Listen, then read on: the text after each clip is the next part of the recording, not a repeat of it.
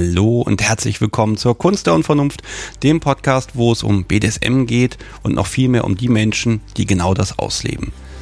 Wer hier so erkältet nach Nase klingt, das bin ich, Sebastian Stix, und dies ist Folge 58 mit Rubina. Sie ist 23 Jahre alt, Switch, Poly und Little. Das heißt, heute nähern wir uns endlich mal den Themen DDLG, also Daddy Dom Little Girl, und Ageplay. Wieso, weshalb, warum? Ich habe mich da einfach mal so durchgefragt und Rubina macht das Thema tatsächlich begreifbar und wie ich finde auch in großen Teilen absolut nachvollziehbar. Und ja, jetzt geht's eigentlich auch schon los, denn wir sind hier gerade im Familienurlaub und kurieren gemeinsam die Familienerkältung aus. Ich habe zum Glück ein paar Stunden vor Veröffentlichung hier wieder meine Stimme so ein bisschen bekommen und damit konnte ich wenigstens die Einleitung sprechen. Sonst hätte ihr womöglich das Podcast so wie was einsprechen müssen. Aber sie ist gerade noch mal drum rumgekommen und grinst auch gerade ganz und streckt mir sogar die Zunge raus. Unfassbar. Also, noch ein schneller Gruß an das beste Publikum der Welt, also euch. Und jetzt geht's einfach los mit Folge 58 mit Rubina.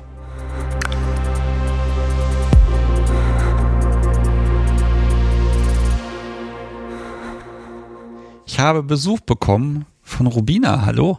Hi. Du bist da und wir haben heute mal neue Themen, die nicht so oft in der Kunst der Unvernunft drin waren. Ich glaube, ich stelle dich erstmal ein bisschen vor.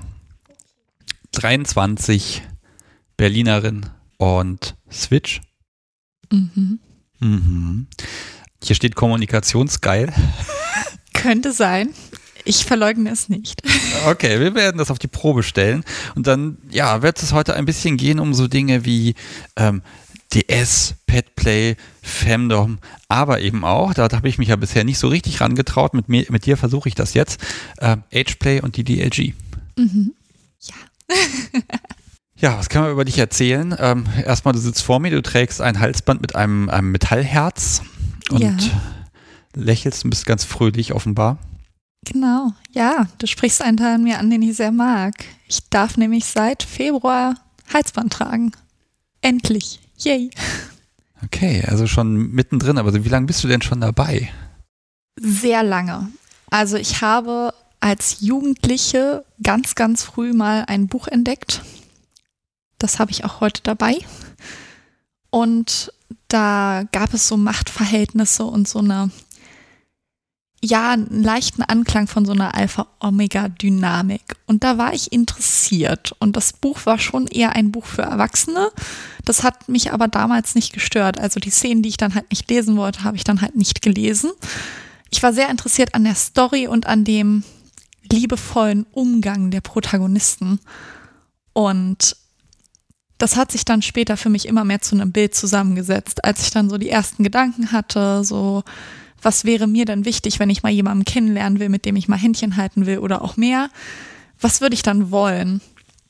Und ich habe halt auch immer weiter Bücher in die Richtung halt Liebesromane und so gelesen und war da halt immer fasziniert, wenn es so ein bisschen gröber wurde oder halt Machtverhältnisse da waren oder Alpha-Omega-Dynamiken.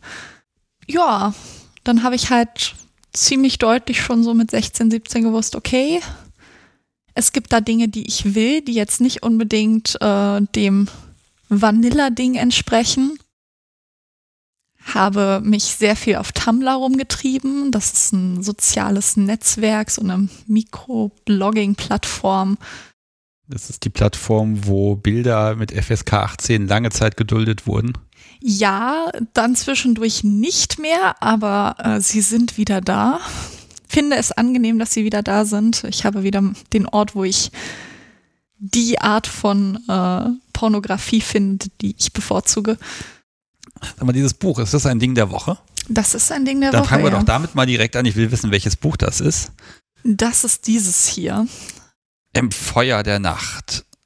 Ich spreche den Namen der Autorin wahrscheinlich falsch aus. Ich habe sie in meiner äh, Jugendphase halt als Nalini Sane kennengelernt im Feuer der Nacht. Das ist, man sieht auf dem Cover so ein, ja, ein, ein, ein Männerkörper vor großem Vollmond und Wald und äh, mit einem, was ist denn das, so ein Leopardenmuster, ne? Genau, also ein relativ typisches äh, Design für einen an Frauen gerichteten Liebesroman. Ähm, ich, der fiel mir halt wirklich ins Auge, als ich als Jugendliche mal in, in der Buchhandlung stand und ich habe ihn mitgenommen und ich war einfach verliebt in dieses Buch. Wegen dem Cover. Tatsächlich nicht. Ich habe es tatsächlich umgedreht und mir den Text durchgelesen. Und dann habe ich ein bisschen reingelesen. Ich lese relativ schnell. Das heißt, in den ersten paar Minuten in der Buchhandlung war ich schon auf Seite 20 und mochte die Art und Weise, wie der Protagonist gedacht und geredet hat. Und war dann so, Mama, gibst du mir mal bitte 10 Euro, ich möchte dieses Buch haben. Ja, das ist noch das ganz alte Lesezeichen, was ich damals mal gestaltet habe, dieses Buch. Ich, ich blätter einfach mal rein. Also das ist aber schon so ein bisschen, das geht so ein bisschen in Richtung Primal rein. Klar, das wusstest du damals nicht. Aber was, was hat dich denn fasziniert? Weil die Art und Weise, das, für mich ist das jetzt erstmal, ich kenne das Buch ja nicht, mhm. äh, eine animalische Person. Ja, also es geht in der Serie um Gestaltwandler. Ähm, es ist eine Alternativwelt quasi, wo Menschen und Gestaltwandler und Mediale, also Personen mit besonderen geistigen Fähigkeiten rumrennen und ihr Leben leben und die Gestaltwanderer sind halt in der Lage, sich zu ihrem spezifischen Tier halt umzuwandeln in einem Funkenregen und sie haben aber auch in ihrer menschlichen Gestalt halt bestimmte Charaktereigenschaften des Tieres. Und hier geht's halt um einen Leopardengestaltwandler. In der konkreten Story des Buchs geht's darum, dass die Frau Tellin Sozialarbeiterin ist und die Kinder, die sie in Obhut hat, verschwinden. Und sie beschließt, dass sie das so schlimm findet und niemand hilft wirklich, dass sie halt einen alten Freund aufsucht, nämlich Clay. Und die beiden verlieben sich wieder neu ineinander. Sie waren früher Kindheitsfreunde.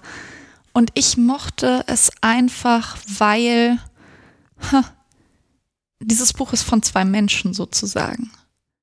Die beiden fühlen sich für mich lebendig an. Sie haben beide Schwächen und Stärken und die Art und Weise, wie er sie behandelt, ist normal. In vielen Liebesromanen gibt es dieses klischeehafte Uga Uga großer Mann, Frau.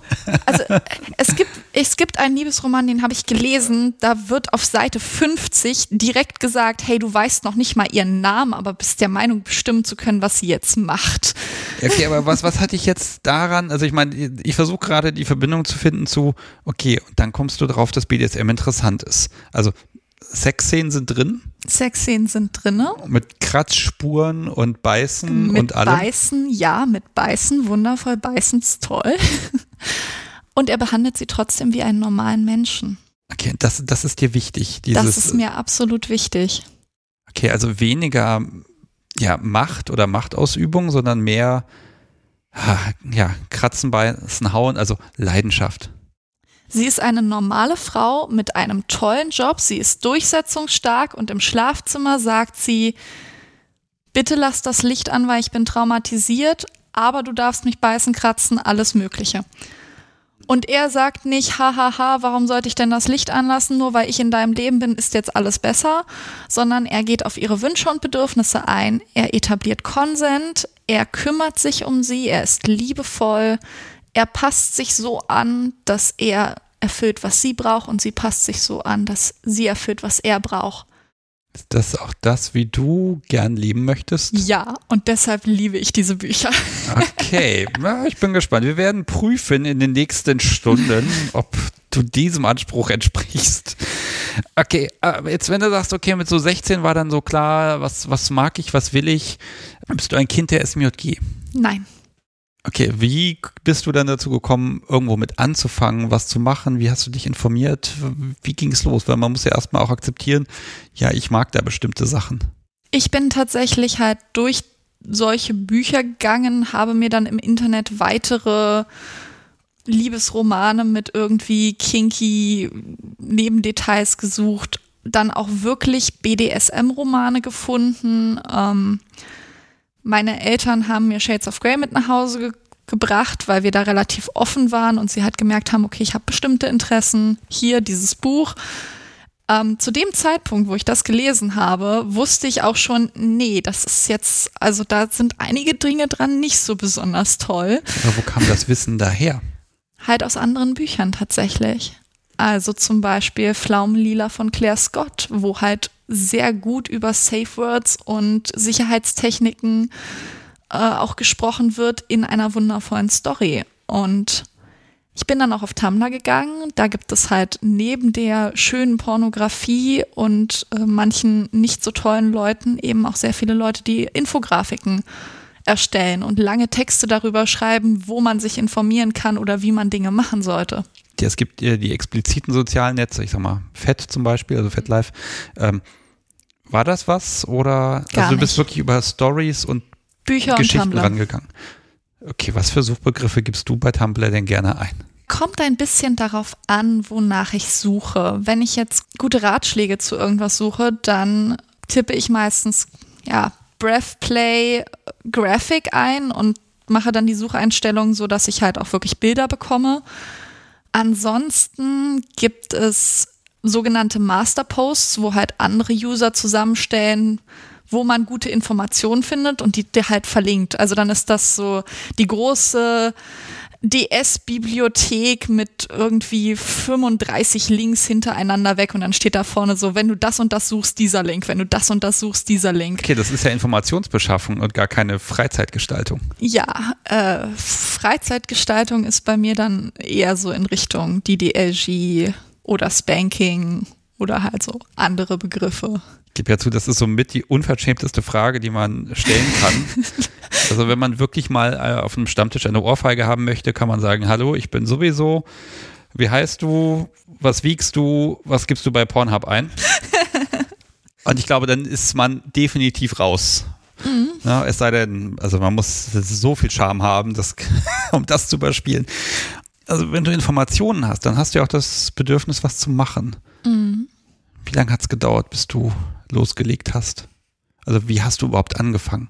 Ich habe tatsächlich relativ viel mit mir selber angefangen und erstmal drüber nachgedacht, was mag ich so, ähm, wann kribbelt's. Äh, ja, dann Okay, Frage von mir, was magst du so? Wann kribbelt's? tatsächlich mehr die kleinen Gesten. Also wenn man jetzt mir nur ein Video zeigt von so einer Standard-Spanking-Session, dann interessiert mich nicht, wie die Hand auf den Hintern trifft, sondern ich fixiere mich dann eher auf die Hand, die auf dem unteren Rücken liegt und ein bisschen streichelt und so sanft runterdrückt oder die Hand, die in die Haare greift. Das ist so mehr das, wo ich mir dann denke, oh fuck, ja. Es gibt sehr viele GIFs, wo halt der Knebel in den Mund eingeführt wird und dann kommt die Hand, die so sanft über die Wange streicht. Das sind die Sachen. Das sind die Sachen, die mich faszinieren und wo ich denke, ja. Also diese Zärtlichkeit im Wahnsinn quasi. Also wie in einem guten Hollywood-Film, die Erde geht gleich unter, in zwei Minuten ist es soweit, aber die Protagonisten müssen sich noch ihre Liebe beschwören. Und dieser Moment, wo noch ein bisschen Zärtlichkeit im Wahnsinnschaos und wo in der Brutalität in- noch da ist. Ja, Zärtlichkeit, Wertschätzung, Fürsorge. Wie, wie hast du es geschafft, Kontakt zu anderen aufzubauen? Weil selber Medien konsumieren, sich vielleicht auch im Netz ein bisschen austauschen, okay, aber irgendwann sitzt man mal jemand gegenüber und, und möchte mit dem vielleicht sogar Dinge anfangen. Da muss man spätestens dann formulieren, was will ich, was brauche ich, wie stelle ich mir das vor? Ich habe meinen ersten Freund kennengelernt und beim dritten Date, das erste, wo ich bei ihm so mal zu Hause war und mit ihm auf seinem Bett saß, habe ich dann halt sehr frech und direkt gefragt, so, und was tönt dich an? Und er antwortete, ja, wenn ich jetzt mal ehrlich bin, so Füße und Würgen. Und ich so, ja, geil. Können wir machen. Und meinte dann so, okay, also wer wird gewürgt und was machen wir mit den Füßen? Und das war dann sehr spannend, ja. Fand ich toll. Das war schön, wenn man so, so einen leichten Einstieg hat, einfach aus einer Laune heraus, ohne groß, ja, Bammel vorher, ne? Ja. Das habt ihr dann auch ausgeweitet? Ja, das war praktisch dann mein erstes Kinky-Sein mit einer anderen Person. Ähm, es bestand sehr viel daraus, dass ich oben war, ähm, dass ich also gewirkt habe und er Dinge mit meinen Füßen tun durfte. Es war jetzt nicht besonders DS-lastig, außer vielleicht in der direkten Sexszene. Er war nicht ganz so interessiert wie ich an so Sachen wie Dom und Sub. Wir haben halt mehr so über unten und oben geredet. So für ihn war das eher ja Sachen, die er gerne zum Sex mag, während BDSM für mich eine Sache ist, die mich auch außerhalb sehr beschäftigt und mit der ich gerne mein Leben erfülle. Okay, das heißt, den Freund hast du nicht mehr, aber ihr nee. habt einfach zusammen schöne Erfahrungen gesammelt. Absolut. Auch ab und zu mal schlechte. Zum Beispiel dadurch, dass es für ihn halt, ich, ich möchte jetzt nicht sagen Fetisch, weil wir reduzieren das Wort Fetisch viel zu oft nur auf dieses, ja, das macht die Person halt an und ist irgendwie komisch. Es war aber für ihn wirklich eine Sache, die er halt im Bett gerne hatte und die ihn auch überhaupt nicht irgendwie negativ beeinflusst hat. Also er wurde, wollte gerne gewürgt werden, er wollte gerne zum Beispiel meine Füße im Gesicht haben. Er wollte das Ganze auch gerne heftig und wir hatten auch sehr viel Dirty Talk, weil wir beide gerne mit Stimme gearbeitet haben und Stimmen auch sehr faszinierend fanden. Er brauchte danach aber keine Aftercare. Für ihn war das, egal wie heftig das im Bett war, voll schön und voll okay. Währenddessen saß ich dann manchmal danach da und war so, hm, okay, können wir mal kurz drüber reden, ob das wirklich okay war und mal kurz so ein bisschen kuscheln und ja, also so Orgasmus und nicht einschlafen, sondern so und so. Und jetzt renovieren wir. Ja, noch nicht mal. Also Orgasmus und dann noch dann einschlafen ist tatsächlich für mich eine relativ gute Methode, um negative Gefühle danach irgendwie ein bisschen auszuschließen also wirklich, bei ihm gab es da kein Bedürfnis drüber zu reden oder da fürsorglich zu sein danach, währenddessen ich manchmal schon so gedacht habe, das war jetzt schon ordentlich heftig, was ich dir da so als Fantasiegeschichte erzählt habe. Und ich war auch in der Beziehung tatsächlich diejenige, die dann nochmal gegoogelt hat, wie darf ich zudrücken, was darf ich machen, währenddessen er halt mehr so war, so, ja, cool äh, stell dich doch einfach mal auf mich rauf. Und da war ich so, nein, ich stell mich nicht einfach auf dich rauf. Ich ich informiere mich erstmal, ich möchte nämlich nicht die Rippen brechen. Und da war er immer so, ja, das, das nimmt doch jetzt den Spaß weg, da jetzt so über Sicherheit nachzudenken. Und da war ich so, ich habe lieber einen lebendigen Freund.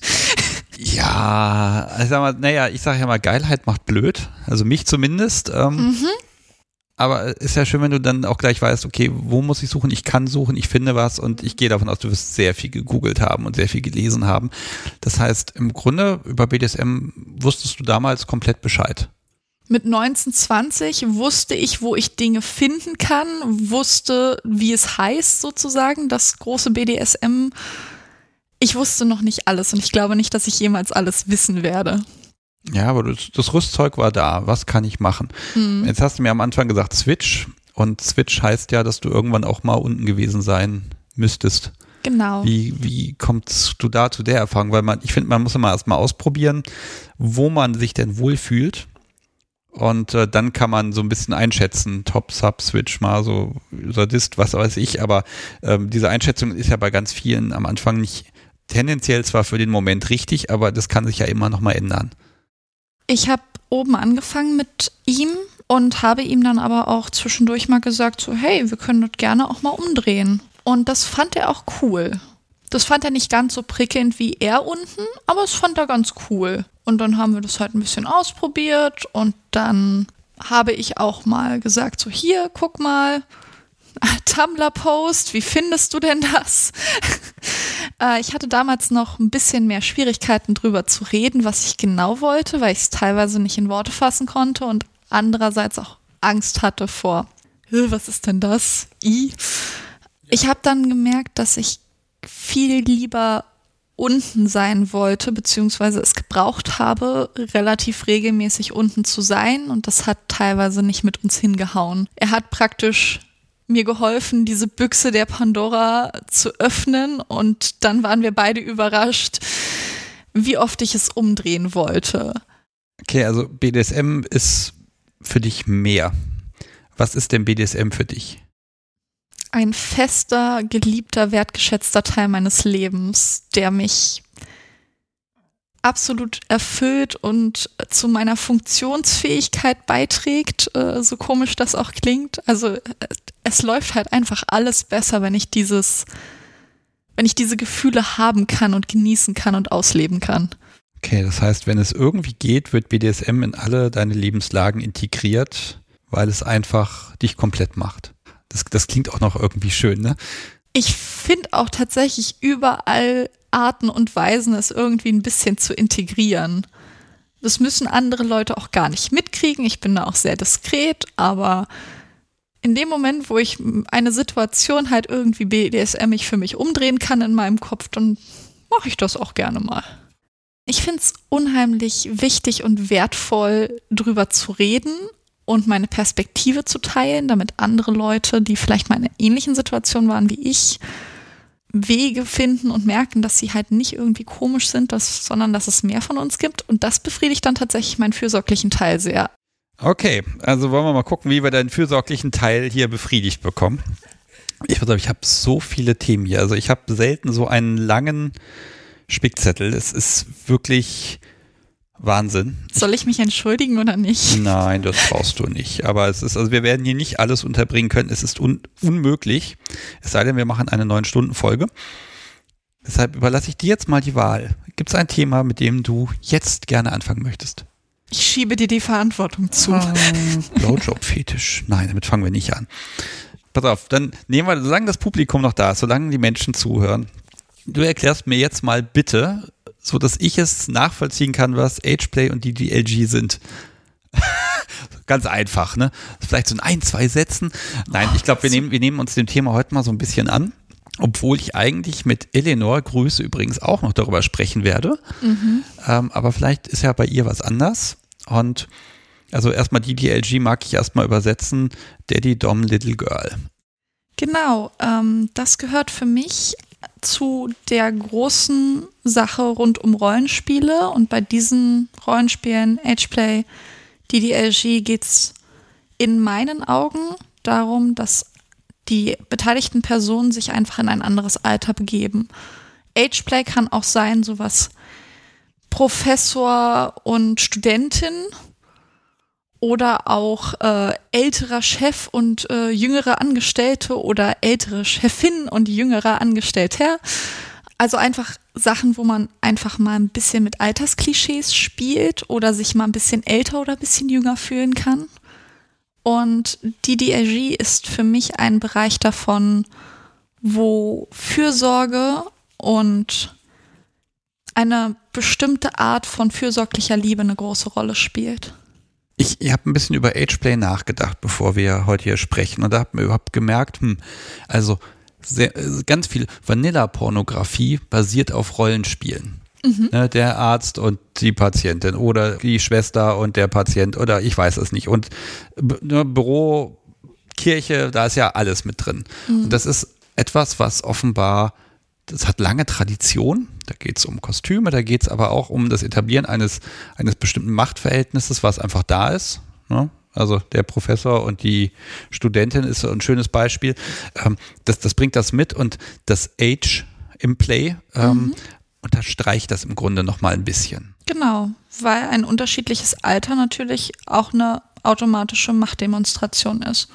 Also es kommt für die meisten Menschen, glaube ich, anders, wenn sie in einer Behörde jemandem gegenüber sitzen, der knapp mit der Ausbildung fertig ist, oder wenn sie da jemandem gegenüber sitzen, wo man eher schon denkt, wann gehst du in Rente? Mhm. So, und das ist bestimmt auch meistens sehr schade für junge Leute, die in irgendeiner Art und Weise im Dienstleistungsbereich arbeiten und nicht richtig ernst genommen werden. Ich hatte das auch in meinem Privatleben schon, dass ich eine wesentlich ältere Person im Nebenjob anlernen durfte und die hat mir halt einfach nicht zugehört, so nach dem Motto, äh, ich bin über 50 und du kommst da mit deinen 20 Jahren an. Ja, aber das sind ja immer Vorurteile, weil das, ne, das ist erstmal diese Ersteinschätzung, die jeder Mensch erstmal ein, äh, ja, erstmal trifft, ne? Genau. Um, ähm, also jetzt komme ich also von der Geschichte, also Rollenspiel, diese Art Rollenspiele auch eben mit, wo man mit Altersunterschieden spielt, das ist, sag ich mal, etabliert. Auf, auf, auf ganz vielen Ebenen. Und jetzt kommen wir in Richtung Bereich BDSM und dann fügen wir noch dieses ja, Daddy Dom Little Girl dazu. Und dann verlassen wir genau diesen, ich sag mal, üblichen Bereich, den du auch im Fernsehen in irgendwelchen Sketchen und sonst wo immer siehst und demonstriert siehst. Ich unterstelle jetzt erstmal, dass du Little bist. Mhm. Ich bin auch Daddy. Aha, das ist eine Unterstellung schon daneben gegangen. und ja, da würde mich erstmal, ja, da, da diese beiden Persönlichkeitsanteile oder sind das Rollenspielanteile? Was ist es? Für mich ist es Persönlichkeitsanteile, aber das ist sehr verschieden. Also jemand ist auch total valide in seinem Spiel, wenn er das nur spielt. Ich fühle es und spiele es. Das geht beides. Ja, ich bin einfach ein relativ verspielter, lauter und tollpatschiger Mensch. Ähm, ich mag es einfach immer noch meine Kuscheltiere zu haben und ich renne auch mal gerne wild durch den Laubhaufen oder springe in die Pfütze. Ich kann mich stundenlang mit einem Jojo beschäftigen. Das gehört einfach zu mir. Auch mal abgesehen vom BDSM, es gehört einfach erstmal zu mir. Und dann kommt halt noch dazu, dass ich mit dieser Spielart das Ganze halt umsetzen kann. Wir, wir greifen uns mal jetzt erstmal die Little raus. Ne? Ich versuche das jetzt so ganz niederschwellig so ein bisschen aufzudröseln. Mhm. Also verzeih mir, wenn ich da auch völlig stumpf rangehe, aber ein bisschen, ne, ich möchte es ein bisschen verstehen. Also wenn, wenn du Little bist, dann, das geht ja nur, wenn es dazu ein Daddy gibt. Nein, für mich persönlich nicht. Ich kann mich halt, wie gesagt, auch zu Hause hinsetzen und meine üblichen Little-Aktivitäten machen. Dazu muss ich jetzt sagen, ich bin relativ untypisch. Ähm, wenn man jetzt einfach mal Pi mal Daumen googelt oder jetzt Tumblr benutzt und nach Little sucht, dann begegnen da einem sehr viele tolle Menschen, männlich wie weiblich oder jeglicher anderen Identität zugeordnet, die da in süßen Klamotten sitzen, mit kurzen Röckchen oder einem hübschen Strampler oder irgendwie Body mit ihren Kuscheltieren und Ausmalbilder malen. Ich sitze halt meistens eher so da, wie ich dir jetzt gegenüber sitze, halt mit Jeans und T-Shirt oder Bluse, mit meinen normalen Alltagsklamotten. Ich male keine Feen-Ausmalbilder, sondern ich male meistens irgendwie Harry Potter-Zeug für mein Zimmer oder bemale T-Shirts, die ich dann meinem äh, Dom zu Weihnachten schenke. Ich mache halt, ja, eher ungewöhnliche Aktivitäten. Ich höre keine Disney-Geschichten, obwohl das total valide und total toll ist, sondern ich höre halt ein Alien-Horror-Hörbuch oder oh, das finde ich super. gucke Sci-Fi-Serien. Äh, Game of Thrones ist super. Mein, meine Little-Seite liebt Game of Thrones und da kann ich dann auch wirklich abnörden und gucke mir Dokumentationen über den Schreibstil an oder so. Okay, also im Grunde ist das ein mm, ein Loslassen. Also klar, als Mensch, ich meine, es geht mehr als BDS immer genauso. Ich habe ähm, bestimmte Konventionen im Leben. Den muss ich halbwegs folgen, um einfach in der Gesellschaft zu funktionieren. Ich muss mir morgens einen Wecker stellen und ich muss aufstehen und ich muss auch irgendwie essen, trinken und man hat und tausend Sachen und auch arbeiten. Also man hat tausend Verpflichtungen im Leben. Und Little ist dann, ja, wie du es beschreibst, im Grunde Urlaub. Ich muss gar nichts.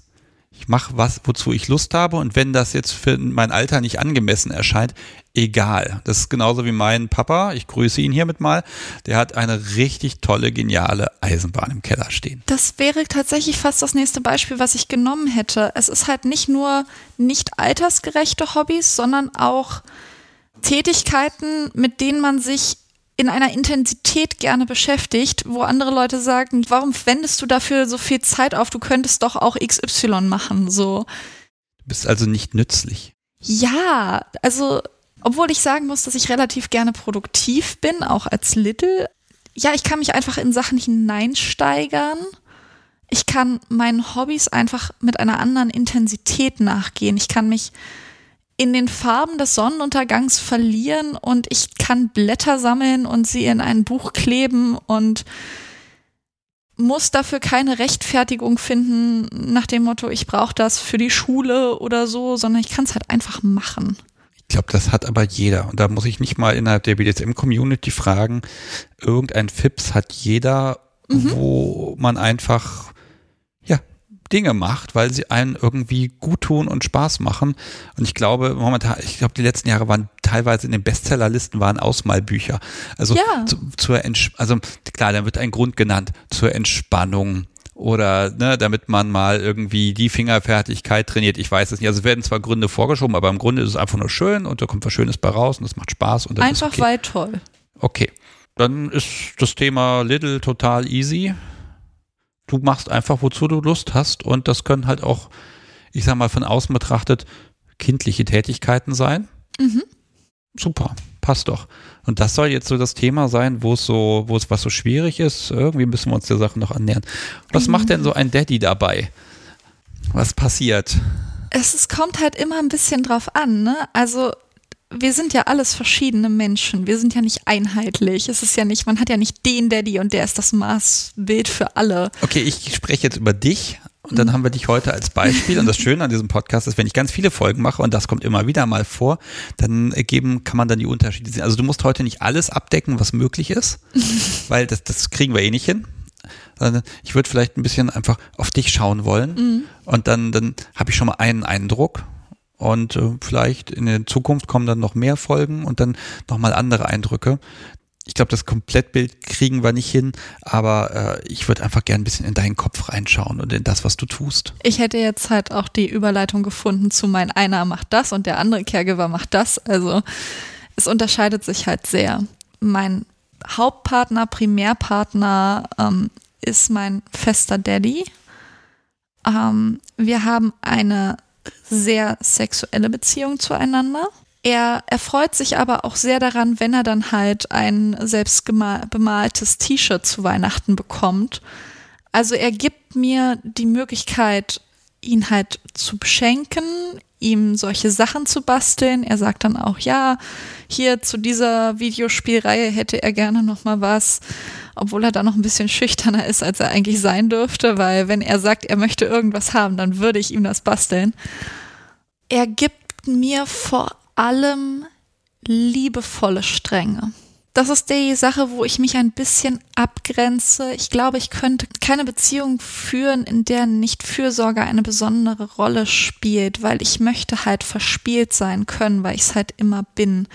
Ich kann nicht ernst sein die ganze Zeit. Ich, ich kicher rum, ich spiele hier mit Sachen rum. Ich, ich brauche jemanden, der auf mein Frechsein oder Verspieltsein reagiert in einer liebevollen Art und Weise und das kann er mir unheimlich gut geben.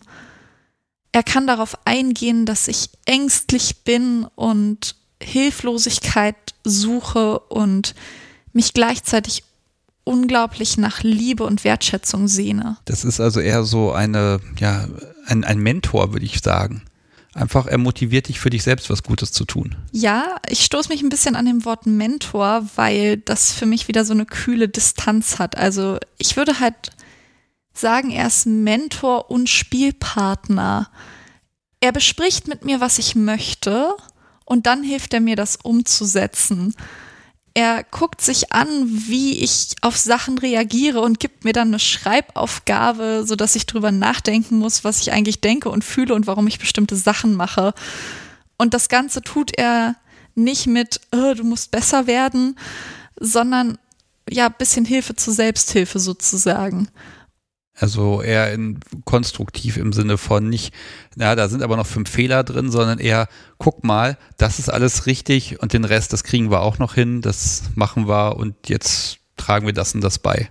Genau. Und woran liegt es denn eigentlich, dass du irgendwas falsch gemacht hast? So. Er würde nie mit mir sagen, ey, du bist zu spät, sondern er würde sagen, hey, willst du daran arbeiten, pünktlicher zu sein? Die erste wichtige Frage für mich. Oh, böse. Und wie können wir daran arbeiten? Und pünktlich sein ist jetzt einfach nur ein aus der Luft gegriffenes Beispiel. Aber ich habe in meinen Regeln für mich selber, von mir selber auch drinne stehen, ich versuche so pünktlich wie möglich zu sein. Ich bin nämlich sehr komisch mit Regeln. Wenn da stehen würde, du musst pünktlich sein, dann würde ich mich fertig machen, weil ich kann einfach nicht pünktlich sein. So, wenn die Bahn zu spät ist, was kann ich denn dafür? Jetzt hast du das R-Wort gesagt. Also es gibt Regeln, die Regeln. habt nicht, die hast nicht du aufgestellt oder er, sondern die habt ihr aufgestellt. Tatsächlich habe ich die aufgestellt, schon vor Jahren für mich selber und habe ihm die Möglichkeit gegeben, diese für sich zu beanspruchen, wenn er möchte. Beispiel, ich habe so ein leichtes Problem, dass ich mir mal öfters an den Fingern knabber oder so und das tut dann auch manchmal weh. Ich habe für mich selber aufgestellt, das will ich nicht mehr. Ich möchte, wenn ich merke, ich fange an, meine Fingernägel zu knabbern, dann möchte ich daran denken und selber aufhören. Und als ich ihn halt kennengelernt habe und mit ihm beim ersten Date äh, im Café saß, hat er meine Hände gesehen, hat sie genommen und meinte so, ach, was ist denn das? Und ouch, warum machst du denn das? Willst du, willst du eigentlich damit aufhören? Okay, also auch diese Frage, möchtest du etwas dran ändern? Das, mhm. äh, würdest du sagen, er ist dein Top? Ja. Ist er das alles gleichzeitig oder gibt es Phasen? Er ist alles gleichzeitig. Ich versuche das so ein bisschen auf, von der Ebene herunterzubrechen. Also im Prinzip, ja, wertschätzender Dom. Absolut. Okay, das unterscheidet sich jetzt. Also da würde ich jetzt noch nicht die DLG dran schreiben. Da würde ich sagen, BDSM-Machtverhältnis. Wie, wo kommt da so dieser Twist her, dass es dann eben doch was ganz anderes ist? Es ist BDSM und Machtverhältnis, aber mit einer ordentlichen Portion zusätzlicher Fürsorge und für mich ein komplett anderes Gefühl. Also es stand für ihn erstmal nicht zur Debatte, dass er mir jetzt sagen darf, du hörst jetzt damit auf, sondern er hat mich das halt gefragt, so, ob ich damit aufhören wollen würde. Zu dem Zeitpunkt hatte ich übrigens schon die Regel an mir, an mich selber, hab's ihm dann halt auch erzählt. Und er hat gefragt, ob er ein bisschen dazu beitragen kann, dass ich das mehr einhalte. Und ich habe ihm das gewährt und habe dann auch irgendwann gesagt, so wenn wir jetzt mal einen Vertrag miteinander schreiben, dann darf das da auch rein. So, das Habt ist dann. ihr einen Vertrag? Wir arbeiten dran. Okay. Hm. Grundfassung steht noch. Ich, ich versuche so ein bisschen die Abgrenzung zu finden, weil auch da würde ich noch sagen, das ist ganz normal, also das heißt normal, aber das ist eine ganz normale Möglichkeit eines Dom-Sub-Verhältnisses. Mhm. Ich suche gerade wirklich noch diesen, diesen, diesen Übergang. Ist da vielleicht einfach mehr Niedlichkeit drin? Zum Teil ja, zum Te anderen Teil war es halt einfach, ich wusste nach meiner Trennung von meinem Ex, ich brauche mehr Fürsorge und ich brauche ganz dringend einen Menschen, die, für den es okay ist, dass ich ihn Daddy nenne. Jemand, wo ich das auch fühle. Das ist mir sogar eigentlich noch wichtiger. Jemand, den ich Daddy nennen will und dem das dann auch nichts ausmacht. Und mit dem ich dann halt auch bestimmte Sachen im Schlafzimmer machen kann, die mich besonders gut kicken. Und ansonsten halt jemand, der ein Machtverhältnis mit mir haben möchte und BDSM und so und dabei aber halt den Titel Daddy akzeptiert und akzeptiert, dass ich einfach verspielt und tollpatschig und vergesslich bin und das dann nicht abstempelt unter nicht Gehorsam, sondern halt einfach, okay, sie hatte halt tausend andere Sachen im Kopf. Jemand, der mein Vertrauen und meine Hingabe mehr würdigt als die konkrete Regeleinhaltung? Okay, das ist also ein, ich sag mal, ein, ein besonders guter und breiter Konsens. Ja, in gewisser Weise schon. Also du hast zwei Dinge angesprochen. Einmal Sexualität, das stelle ich noch ein paar Sekunden zurück. Ich mag auf dieser Begrifflichkeit noch mal ein bisschen rumreiten. Daddy und Little, in Klammern Girl. Äh, ich weiß, die Amis, da ist das auch in, in ganz vielen Beziehungen so, die müssen nicht mal sehr BDSMig sein, sondern nur so ein Hauch. Und selbst da ist Daddy, das ist dann einfach schon da. Also der Begriff selber, ähm, was bedeutet er für dich? Ich habe absichtlich Daddy genommen und nicht ein anderes Wort, zum Beispiel aus der deutschen Sprache, weil ich halt wirklich wollte, dass es nichts ist, was ich jemals zu einer Elternperson gesagt habe. Das ist für mich komplett abgegrenzt, aber ich für mich bedeutet dieser Begriff halt eine Person, die sich dazu angehalten fühlt, für mich zu sorgen, die mich liebt, ähm, liebt in Anführungszeichen. Ich löse mich ein bisschen von dieser, diesem Begriff der romantischen Liebe, aber die mich lieb hat und wertschätzt als Teil ihres Lebens einfach diese, diese Hingabe auch an den, an die andere Person. Nicht einfach nur, ja, hier wurde mir jetzt ähm, die Ergebenheit einer Sub angeboten, sondern wirklich, oh mein Gott, ich möchte mich hier kümmern. Ich möchte mich für dieses Wesen einsetzen. Das, das ist tatsächlich der ganz starke Kontrast zu deinem Ex, ne? Weil der, da hat mal was gemacht und dann war gut, dann konnte man wieder, was weiß ich, Playstation zocken. Sondern, du hast ihn 100% getroffen. Ne, sondern wirklich, äh, das ist genau das Gegenteil. Also wertschätzen heißt eben nicht nur äh, erwarten, sondern auch bemerken und dann auch ja loben. Also Lob, Lob Tadel, ja, wobei Tadel gar nicht mal so, sondern wirklich eher so ein ähm, okay, Aufmerksamkeit, da können wir noch was tun. Ich reagiere zurzeit noch sehr, sehr schlecht auf Strafen und ähm, Tadel. Mir ist es unheimlich wichtig, konstruktive Kritik zu bekommen. Ich möchte einer Person, die ich liebe, alles geben. Ich würde mich für ihn aufopfern. Ähm, in einer gesunden Art und Weise. Aber wenn er sagt, er würde mal wieder gerne Lasagne essen und ich hasse Lasagne, ich würde Lasagne für ihn machen. Oh, ich mag auch gerne Lasagne. um, aber reden wir mal nicht über das Essen. Jetzt kriege ich Hunger. Ich auch. Um, ja, Im Zweifel würdest du auch Lasagne essen, wenn er das möchte. Wenn er das möchte, würde ich jammern. Und dann würde er sagen, ja, er hört, dass ich jammer und er, ich werde das jetzt trotzdem für ihn tun. Und dann würde ich sagen, ja, Daddy, okay, ja, mhm, ham, ham. Okay, also das ist dieses, also ich benutze das gerne, ich habe deine Argumente gehört, verstanden, darüber nachgedacht und mich dennoch anders entschieden. Okay. Hast du als Little ein Alter? Nein, ich bin sehr variabel darin.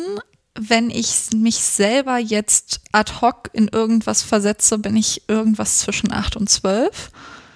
Wenn ich nach draußen gehe und eine Pfütze sehe, dann kommt die Zwölfjährige sehr stark durch. Ich sag immer Zwölfjährige, weil auch meine Eltern sehr oft so, ach ja, jetzt kommt die Zwölfjährige durch.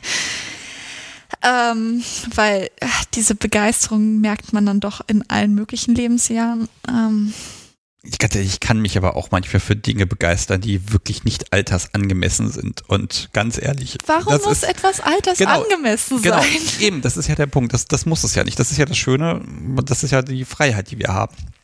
Okay, und jetzt, jetzt komme ich dann genau zu, ich muss, das ist jetzt einfach mal nötig. Es gibt jetzt diesen, dieses Dark Pattern, Dark Age Play oder es hat noch einen anderen Begriff. Also, du hast eben gesagt, ihr habt eine sexuelle, eine sehr sexuelle Beziehung. So, und jetzt kommen wir genau in diesen Punkt rein, wo es mich jetzt gruselt als Podcaster. Um Gottes Willen kriege ich bestimmt einen auf den Deckel. Uh, jetzt wird das irgendwie sexualisiert. Da kriege ich ja Kopfschmerzen. So, und jetzt bist du dran, mir zu erklären, also dass das okay ist. Ich weiß es. Ich habe mich informiert, aber jetzt erklär es bitte nicht nur mir, sondern allen Menschen, die zuhören. Kann ich noch einen Satz zum Alter sagen? Selbstverständlich. Den kannst du dann auch Nein, ich schneide nicht. Das bist du. Also du hast, ich habe dann jetzt einfach zu schnell. Alles gut. Ja, also mein äh, Daddy ist auch in der Lage, mich wesentlich niedriger zum Drücken mit dem Alter und dann kommt es auch zu Situationen, wo ich nonverbal mit ihm bin, was sehr interessant ist, besonders wenn es dann um Dinge wie Safe Word und so geht mein Alter sozusagen im Space, mein mentales Alter, gefühltes Alter, gespieltes Alter hängt sehr damit zusammen, wie man auf mich zugeht und mit mir umgeht. Also da bin ich dann irgendwie ein bisschen abhängig von einem äußeren Einfluss. Okay, ja, aber das ist ja auch die Freiheit zu sagen, ne, jetzt, jetzt mag ich auch nicht mal mehr reden. Ja. Und jetzt will ich halt auch einfach nicht. Also genau. so, du, so Trotz und Nerv und um Gottes Willen. Ja, oder halt, jetzt komm mal kurz damit klar, dass ich Fingeralphabet oder Zeichenalphabet benutze, ne? Da oh. darfst du jetzt durchkommen. Um Gottes Willen. Der arme Mann.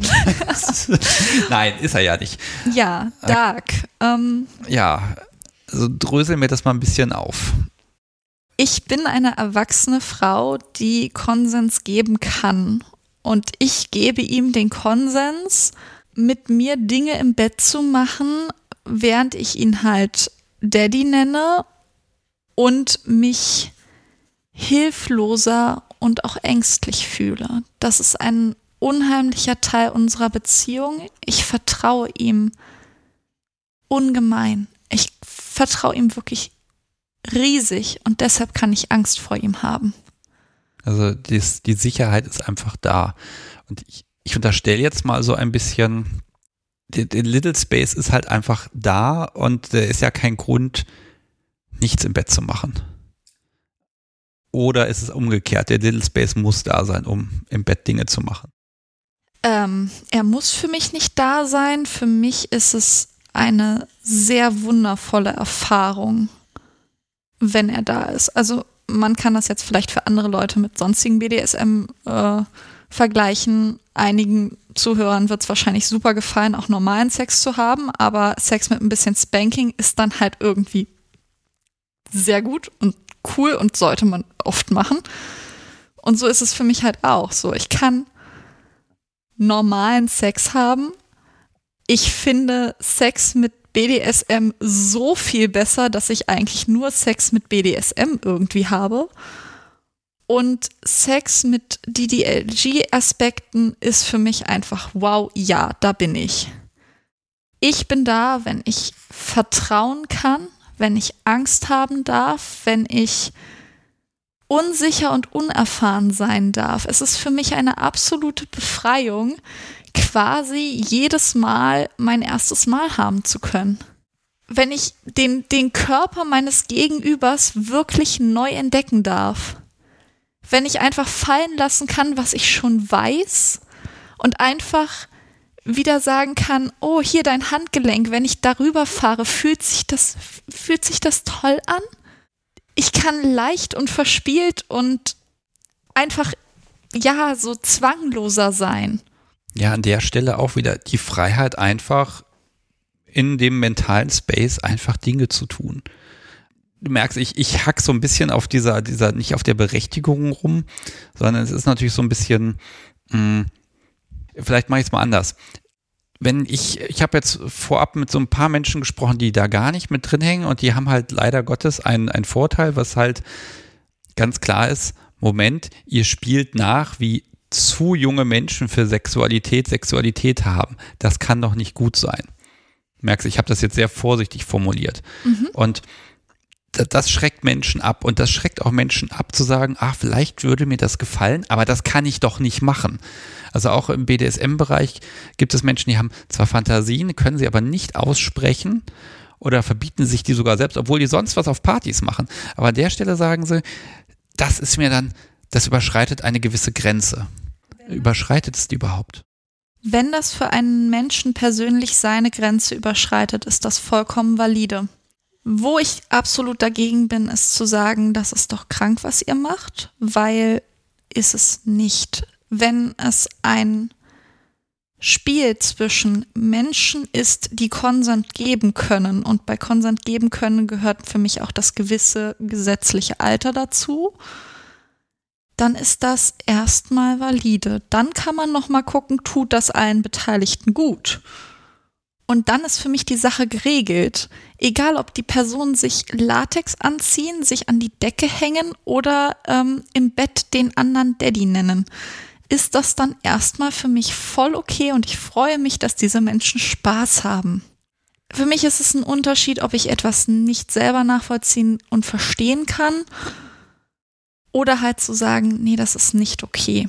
Also pass auf, ich habe so ein bisschen dieses, ähm, es wird bei der Spielart gerne unterstellt, ich sage jetzt auch ganz bewusst unterstellt, dass man spielt ja, dass eine Person gar nicht konsensfähig ist und deshalb ist es, ich sag mal, mindestens unredlich. Jetzt kommt aber der Witz, ihr seid ja nun mal erwachsen. Mhm. Das heißt, ich muss es irgendwie in den Bereich Rollenspiel reinsortieren, obwohl es ja an sich gar kein Rollenspiel ist. Aber dadurch, dass es, wenn ich es als Rollenspiel begreife, dann ist das total okay, total entspannt alles. In dem Moment, wo ich sage, es ist mehr als Rollenspiel, da, da bekommt es so einen Beigeschmack. Auf der anderen Seite, eben, sind erwachsene Menschen und die machen halt Dinge. Also es fällt mir total schwer, das schlecht zu argumentieren, weil ich sehe immer nur, ist okay, ist okay, ist okay, ist okay. Und selbst mein liebster Podcast-Psychologe hat mir gesagt, lass die Leute doch machen, ist doch völlig okay. Ähm, ne? Und deshalb, ich, ich rede mich hier gerade um Kopf und Kragen, aber mhm. ich suche so ein bisschen, ich versuche rauszukriegen, warum, warum sagen Menschen, das geht zu weit, das macht, das geht doch nicht. Weil die Dinge, mit denen ich in ihrer Fantasie spielen könnte, beziehungsweise auch was sie auf Bildern oder Dokumentationen gesehen haben, für sie halt in einen Schutzbereich fallen, für sie persönlich. Sachen, die sie mit ihrer mit ihrem Leben irgendwie in einer Art und Weise verbinden, dass sie das für sich niemals mit Sex zu tun haben wollen oder mit BDSM oder mit Erwachsensein. Wenn man jetzt nimmt, dass ich gesagt habe, ich spiele gerne mit meinem Daddy, wenn ich auch Angst vor ihm habe und genieße dann Hilflosigkeit. Das ist ja ein reales Gefühl, diese Angst, die ich dann habe. Und das genieße ich auch, dass ich wirklich Angst haben darf. Wenn jetzt ein normales BDSM-Pärchen, wenn dort die submissive Person eins auf den Hintern bekommt, dann ist das ja echter Schmerz. Da wird ja wirklich wehgetan. Ja, aber der Körper funktioniert und das wird schön sein. Genau. Mein Körper funktioniert auch und meine Angst wird schön sein. Ich, ich versuche jetzt nochmal eine Brücke zu schlagen. Also ich nehme jetzt mal ein Bild. Äh, an der Stelle funktioniert das halt erstmal besser, wenn Sub weiblich ist. Also das ist jetzt nicht ganz genderneutral.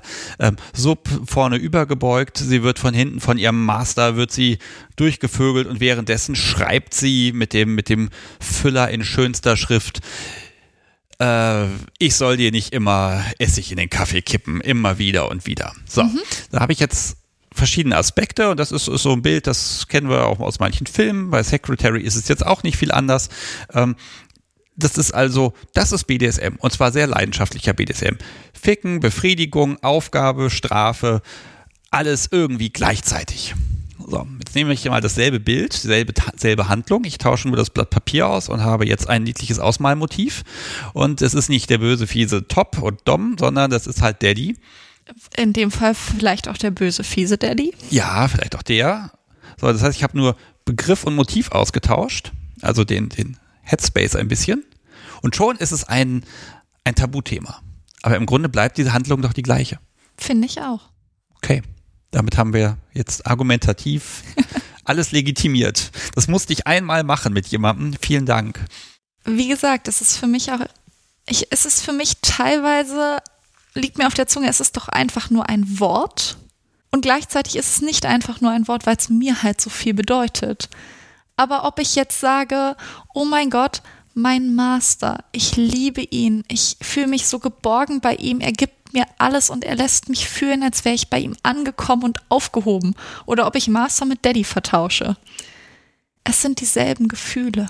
Ja, und du ziehst ja auch die Abgrenzung, hast ja eben gesagt, ne, dass du ähm, einen Begriff gewählt hast, den du garantiert niemals zu einer dich erziehenden Person äh, äh, verwendest, ne? Also mich erziehenden Person ja, würde ich da jetzt nicht sagen. Ah, okay. ich, Na, ja, du weißt, was ich meine, ne? Also da, du grenzt das ja an der Stelle deutlich ab. Ne? Und wenn du wahrscheinlich, nehmen wir an, du wärst in den USA aufgewachsen, hättest du deinem Papa Daddy gesagt, dann würdest du vielleicht sogar versuchen, einen anderen Begriff zu wählen, damit eben diese Abgrenzung für dich im Kopf funktioniert. Ich finde es aber auch total valide, wenn andere Menschen denselben Begriff nehmen.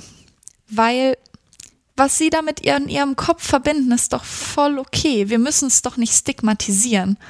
Ja, und trotzdem, ja, aber dann könntest du ja auch einen deutschen Begriff verwenden. Ja, ich persönlich mag das nicht. Ich persönlich möchte das für mich nicht. Was andere Leute tun, ist mir. Solange niemand zu Schaden kommt und alle Menschen da mitmachen können und dürfen, ist das für mich ziemlich okay. Jetzt haben wir uns das Little ein bisschen angesehen. Wie sieht's denn mit dem Daddy in dir aus? Ich habe bei meinem Ex gemerkt, ähm, ich brauche sowohl als Sub beziehungsweise unten spielende Person beziehungsweise Little ein bisschen mehr Care und ich bin einfach ein Mensch, der grundsätzlich gerne Dinge für andere tut. Ich mache gern für andere ein bisschen sauber. Ich habe meinem Ex Essen auf Arbeit gebracht. So wirklich klischeehaft wie eine Hausfrau aus früheren Zeiten so eine Lunchbox vorbeigebracht und wenn mir jemand sagt Lieblingsessen X, dann wird das garantiert gekocht. Ich bin so sehr fürsorglich einfach. Mir macht es unheimlich Spaß, Menschen eine Freude zu machen und mich zu kümmern und mich aufzuopfern. Und dann dachte ich, ja, okay, ähm, wenn ich jetzt oben bin, wenn ich jemanden toppe, was sind denn da so die Titel, die ich gerne mag? Und tatsächlich hatte mein Ex sehr viel so, ja, meine Göttin und so drauf. Das fand ich gut. Aber Rubina ist tatsächlich mein Lieblingstitel sozusagen, ähm, mein Lieblingsname, mein Lieblingstitel. Und dann halt auch Daddy, beziehungsweise manchmal Göttin. Mm, jetzt sagst du, dass du da so viel dich kümmerst und machst. Das, das beschreibt dich aber als oben spielende Person. Mache ich auch unten tatsächlich. Also äh, für meinen Daddy werden auch Kekse gebacken und Marmeladen gekocht und alles. Ähm, das vermischt sich bei mir so unheimlich. Also da, da trenne ich auch teilweise gar nicht mehr. Ich merke nur so, okay, ich will mich kümmern, also kümmere ich mich einfach. Dieselbe Sache kann also in beides reingehen. Also ich sag mal, als Top ist man auch nur Personal. ähm, Okay, also was macht den Unterschied? Also ist die Intention eine andere oder der, die Gedanken dabei? Also es macht ja Unterschied, ob du jetzt, äh, ob Little dem Daddy jetzt was Schönes kocht oder ob ähm, Daddy ihrem Little, hast du ein Little? Ich glaube, ich sollte ihn noch nicht so bezeichnen. Vielleicht wird das irgendwann so. Ich habe zurzeit einen Sub. Ich habe mehrere Personen, mit denen ich switche. Ich hatte auch mal Menschen, die ich als Vollzeit-Little hätte ansehen können. Ähm, eine vielleicht zukünftige Gästin von dir ist auch jemand, der mit mir spielt, wenn ich oben bin und sie unten. Also. Okay, also wie, wie bist du, wenn du oben bist? Immer noch fürsorglich? Immer noch fürsorglich, sehr distanzarm, ähm, sehr sadistisch durchaus gemein. Ähm, ich kann sehr fordernd sein, aber ich möchte auch sehr viel anfassen und lieb haben und ich möchte auch lieb gehabt werden. Also mit Liebe erwürgen und erdrücken quasi ja. und ähm, aber im, im Grunde bist du dann exakt das, was dein Daddy für dich auch ist tatsächlich ist das bei mir ein Muster, was ich auch noch gerade erforsche. Was mag ich eigentlich, wenn ich Sub bin und wie sehr mag ich es, wenn ich irgendwie oben bin? Ähm, und tatsächlich ja, eigentlich alles, was ich unten mag, mag ich auch oben. Okay, also das heißt, Mainz, also im Grunde verlegst du eigentlich nur deine Position. Wenn ich jetzt so ein Diagramm habe, links ganz Sub und unten und rechts ganz oben und Top, dann, dann bleibt im Prinzip das ganze Spektrum, was da ist, was man tut und wie man es tut und was so für konkrete Tätigkeiten damit drin stecken. Das bleibt alles gleich. Du bewegst dich nur horizontal auf dieser Achse und von, von Sub nach Top und wieder zurück und wahrscheinlich auch noch personenabhängig. Oder würdest du deinen Daddy auch toppen? ich, ich habe es mal versucht. Er hat darüber gelacht. Okay. Also ich, als ich ihn kennengelernt habe, habe ich etwas länger nur unten gespielt, weil ich mich sehr frisch getrennt hatte von meinem Ex und da das oben nicht mehr so gut war ähm, und da auch ein paar blöde Situationen passiert sind, wollte ich da erstmal nichts von wissen, war für ihn nur Sub und habe dann gemerkt, diese Seite regt sich wieder. Da ist, da, da wächst so, der, der innere Behälter mit Top-Energie füllt sich langsam. Und da meinte er auch zwischendurch mal so zu mir so, Du wirst, äh, du bist frech, aber auf eine andere Art und Weise. Und ich so, ja, okay, ich, ich, ich, ich strecke mal wieder die Fühler aus, ich guck mal, ob ich da irgendwas umsetzen kann und möchte. Mir fällt jetzt spontan eine Sache ein, die ich tatsächlich unten noch nicht so mag, wie ich es oben mag. Ich halte andere Leute gerne keusch, aber mit Keuschhaltung als Sub oder Little oder unten spielende Person habe ich noch nicht viel Erfahrung. Und ich weiß auch nicht, ob das eine genauso positive Erfahrung wäre. okay, also das heißt, wenn du, wenn du es oben auslebst, dann ist der Reiz dir ja bekannt. Du weißt, wie dein Gegenüber reagiert, was da so passiert. Und ähm, also es kam einfach noch nicht dazu oder ähm, äh, ist das einfach nicht interessant für euch? Ich habe da Ängste, klar gesagt. Also ich gehöre zu den Menschen, die jetzt nicht so super leicht zum Orgasmus zu bringen sind. Ich mache mir meistens sehr viele Gedanken. Ähm, es ist einfach ein manchmal etwas schwieriges Thema für mich. Okay, aber wenn, wenn du jetzt sagst, okay, das ist jetzt nichts für dich passiv, aber aktiv kannst du da, ich habe hier noch die schöne Notiz, Energie rauslassen.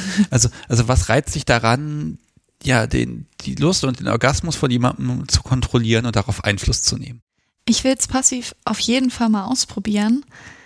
Als Top ist es für mich einfach eine unheimliche Ehre, dass dort jemand ist, der sagt, dieses Privileg gebe ich jetzt freiwillig dir das wäre auch nichts, was ich unbedingt verlangen wollen würde. Es ist einfach so schön, dort jemanden zu haben, der sagt, das macht einfach mehr Spaß, wenn du Ja oder Nein sagst. Und das ist. Jetzt strahlst du unfassbar, okay? Ja, die Person, an die ich gerade denke, weiß auch, dass ich gerade an sie denke. Also du Ähm, darfst ihr gerne ein, zwei persönliche Sätze, die lasse ich hier auch schön drin im Podcast. Also, was weiß ich, in dem Moment, wo du das hörst, ist eine Woche Schluss. Ähm, und, und, dann auf, und dann kannst du als unschuldig Der- als Aufgabe geben, hör doch den Podcast jede Woche mal. Nein, Gottes Willen, wir Oh spielen ja hier Gottchen. nicht, wir sind nee, ja nee, ernsthaft. also das, äh, er soll bitte ganz lange in meinem Leben bleiben. Er fühlt sich gut in meinem Herzen an.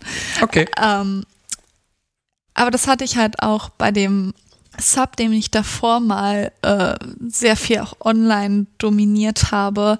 Für mich ist das nichts, was ich verlange, sondern etwas, was ich unheimlich gerne geschenkt bekomme, was für mich einfach eine Ehre ist und auch eine Art und Weise, die Zeit, die wir miteinander verbringen, ein bisschen zu lenken. Es ist für mich aber auch teilweise extrem schwierig, weil ich, ich bin liebevoll, ich bin distanzarm, ich entspreche da, glaube ich, bestimmten gentle femdom Klischees sehr gut. Es macht einfach so unglaublich Spaß, Leute zum Orgasmus zu bringen. Und das ist manchmal echt schwer, wenn man da sitzt und sich denkt, ich möchte ihm eigentlich unbedingt zugucken, wie er kommt, weil er sieht einfach so wunderschön dabei aus. Und dann muss man, also dann hat man aber auch gleichzeitig dieses, dieses Wissen, für die andere Person könnte es ziemlich geil sein, jetzt Nein zu sagen. Und gleichzeitig, es ist halt auch ein geiles Machtgefühl, jetzt einfach Nein zu sagen. Aber ich, ich möchte doch, dass er Spaß hat. Aber nein, also, der kann ja jetzt auch noch bis morgen warten und eigentlich ist ja Oktober. Ah, okay, nein, ich will ihn kommen sehen. Bitte. Okay, da ah, jetzt hast du aber diesen Punkt, dass also eigentlich ist die Person ja nur dazu da, damit du mit dir selber diesen inneren Kampf ausführ, ausfechten kannst. Sage ich jetzt ja oder sage ich nein? Was mache ich? Das, ich glaube, als Job macht, macht das einen wahnsinnig, wenn Top irgendwie mit sich selber am Ring, ja oder nein? Ja, ich kann mich nicht entscheiden.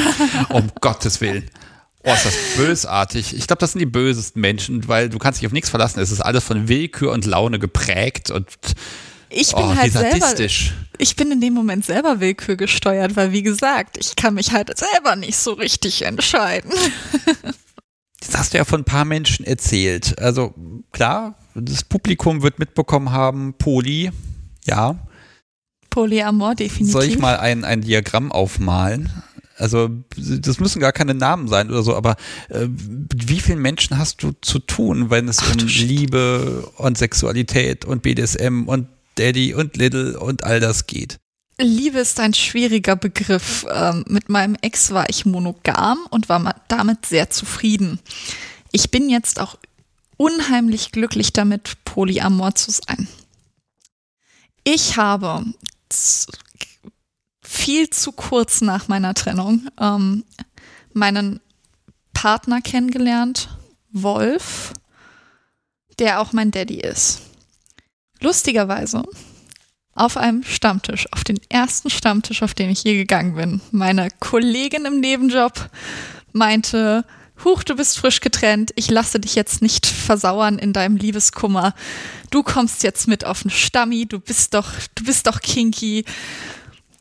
Habe ich mich überreden lassen, bin hingegangen, saß da, tolle Menschen. Ich sah einen Mann, ich sah seinen Hintern. Ich wusste, den will ich ansprechen. Jetzt, äh, knappe zwei Jahre später, bin ich sehr glücklich.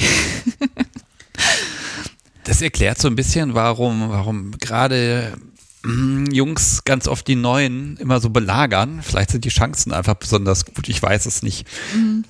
Nein, aber es ist doch schön, wenn es direkt geklappt hat. Bist du danach nicht mehr zum Stammtisch gegangen? Doch, aber in dem Moment, wo ich ihn ansprechen wollte, wollte ich jetzt nicht rübergehen und sagen, geiler Hintern, ähm, sondern ich habe mir in dem Moment überlegt, so ja, okay, du brauchst jetzt ganz schnell eine Ausrede, warum du mit ihm reden willst. Und er stand tatsächlich neben einer Person, die ich schon kannte.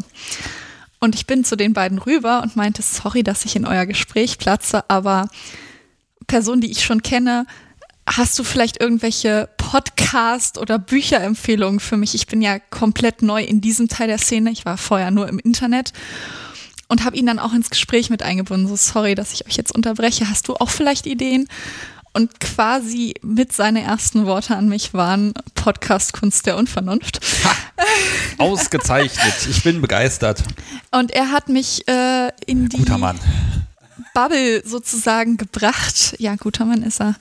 Ähm, und ich bin sehr aktiv in den äh, Gruppen, die es gibt rund um den Podcast. Da kennen mich auch vielleicht einige her. Ja, ich da mag es mal erwähnen für die Menschen, die jetzt die Live-Sendung nicht verfolgen. Es gibt ja da auch einen eigenen Feed, wo gar keine Live-Sendungen drin sind.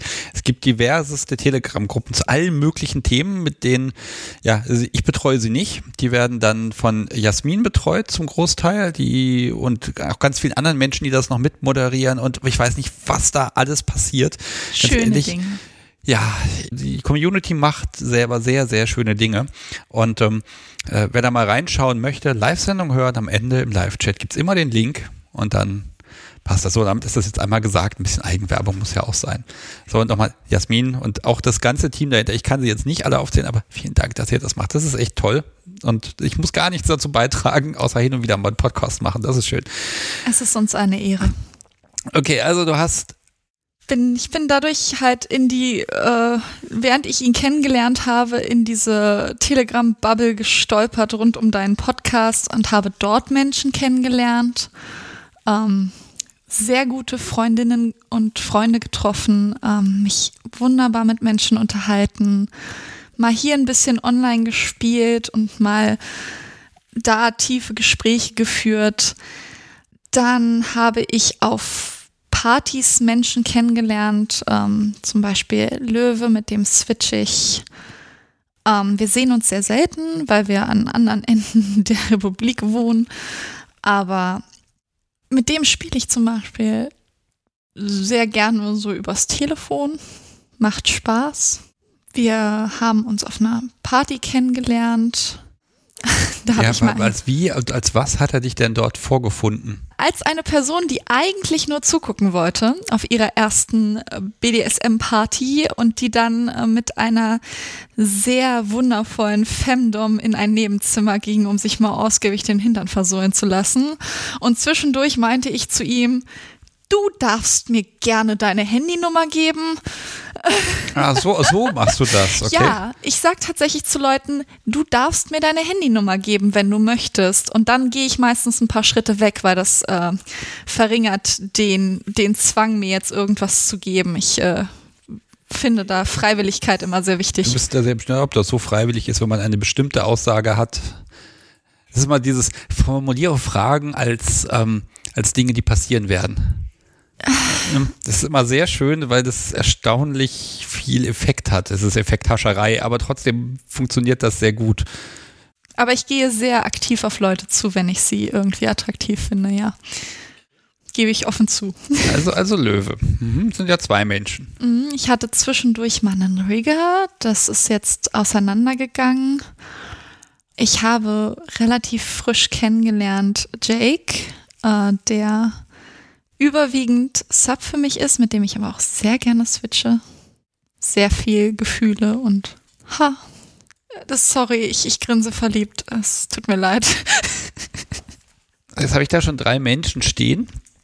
Zwischendurch mal vier. Es Geht's noch weiter? Zwischendurch. Also, die meisten werden sich jetzt denken, wie hat sie das in 2020 und 2021 geschafft? Aber ich habe es tatsächlich gut geschafft, relativ viele Menschen kennenzulernen und auch Corona-safe äh, halt meistens Spaziergänge mit Abstand und viel telefonieren und zoomen und so weiter, hat das dann auch geklappt, äh, da Sachen zu entwickeln und Spaß zu haben. Ich, ich frage ja nicht einfach so, wie, was und wie viele Menschen es wie in welcher Konstellation gibt. Für mich ist natürlich wichtig, bist du der gleiche Mensch für alle? Oder Nein. sind das andere Seiten von dir, die du jeweils zeigst? Also klar, bei dem Rigger würde ich sagen, wenn der Mensch Rigger ist, bist du das äh, Rope Bunny. Mm, wir haben auch andere Sachen gemacht. Ich nenne ihn einfach Rigger, weil okay. Mm, wir haben auch miteinander ein bisschen gespielt. Ähm, wir hatten da durch seine Primärpartnerin Einschränkungen und ich habe auch Einschränkungen mit reingebracht. Ich glaube, ich bin für jeden etwas anderes, weil auch jeder mir etwas anderes gibt. Ich bekomme von Löwe komplett andere Sachen als von Wolf und das schätze ich auch gerade an meinem Leben in dieser polyamoren Situation, weil die verschiedensten Menschen mich auf ihre unterschiedlichsten Arten und Weisen bereichern. Also so wie jeder mit Problemen vielleicht zu dem einen oder anderen Freund geht, weil die verschiedene Sichtweisen mit einbringen, bekomme ich von allen unterschiedliche Unterstützung und unterschiedliche Bedürfnisse und auch unterschiedliche Dinge, die sie mir erfüllen können. Das ist natürlich bei deinem fürsorglichen Wesen ist natürlich Zeit ein extremer Faktor. Ähm, sie brauchen aber alle unterschiedliche Zeit. Das ist sehr angenehm. Ja. Ich formuliere sowas aber auch relativ klar. Also ich frage halt Löwe zum Beispiel direkt so, hey, brauchst du gerade mehr Kontakt zu mir oder nicht? Und dann kommt, nö, viel auf Arbeit zu tun oder irgendwas anderes. Oder es kommt halt, ja, wäre schon nett, weil. Und dann gucke ich, ob ich das einrichten kann. Das ist sehr viel klare Kommunikation auch nötig und auch ein Eingeständnis mir selbst gegenüber, was ich priorisiere. Wie sieht das denn bei deinen ja, Polypartnern aus? Haben die auch noch jeweils jemanden? Ja, äh, ich würde es auch übrigens nicht so wirklich als Polypartner bezeichnen, weil mein einziger Partner ist Wolf. Zu anderen Leuten führe ich absichtlich ungeklärte oder sich noch entwickelnde Beziehungen. Okay, also du priorisierst da ein bisschen. naja, das ist ja völlig in Ordnung, weil das ist ja ein, also gleichwertig äh, halte ich immer für sehr schwierig, weil irgendwie sonst, wenn alles gleich wäre, dann bräuchte, dann wäre es dann wär's ja gleich. Das wäre ja auch nicht, ist ja nicht Sinn und Zweck der Sache. Ähm, Dinge, die du mit jedem machen kannst, die mit anderen in dieser, in diesem Diagramm, was ich jetzt habe, es sieht übrigens ganz schick aus in Pink, ähm, die, ich, die nicht gehen weil, also geht, gehen Sachen nur, weil es eine andere Person ist? Weil bei Wolf hast du ja dann auch eher so ein, hm, da, da kannst du nicht toppen. ähm, ich weiß nicht ganz genau, worauf du hinaus willst, aber tatsächlich hat Wolf ein Vertrauensverhältnis mit mir etabliert, dass ich bestimmte Sachen mit ihm machen kann.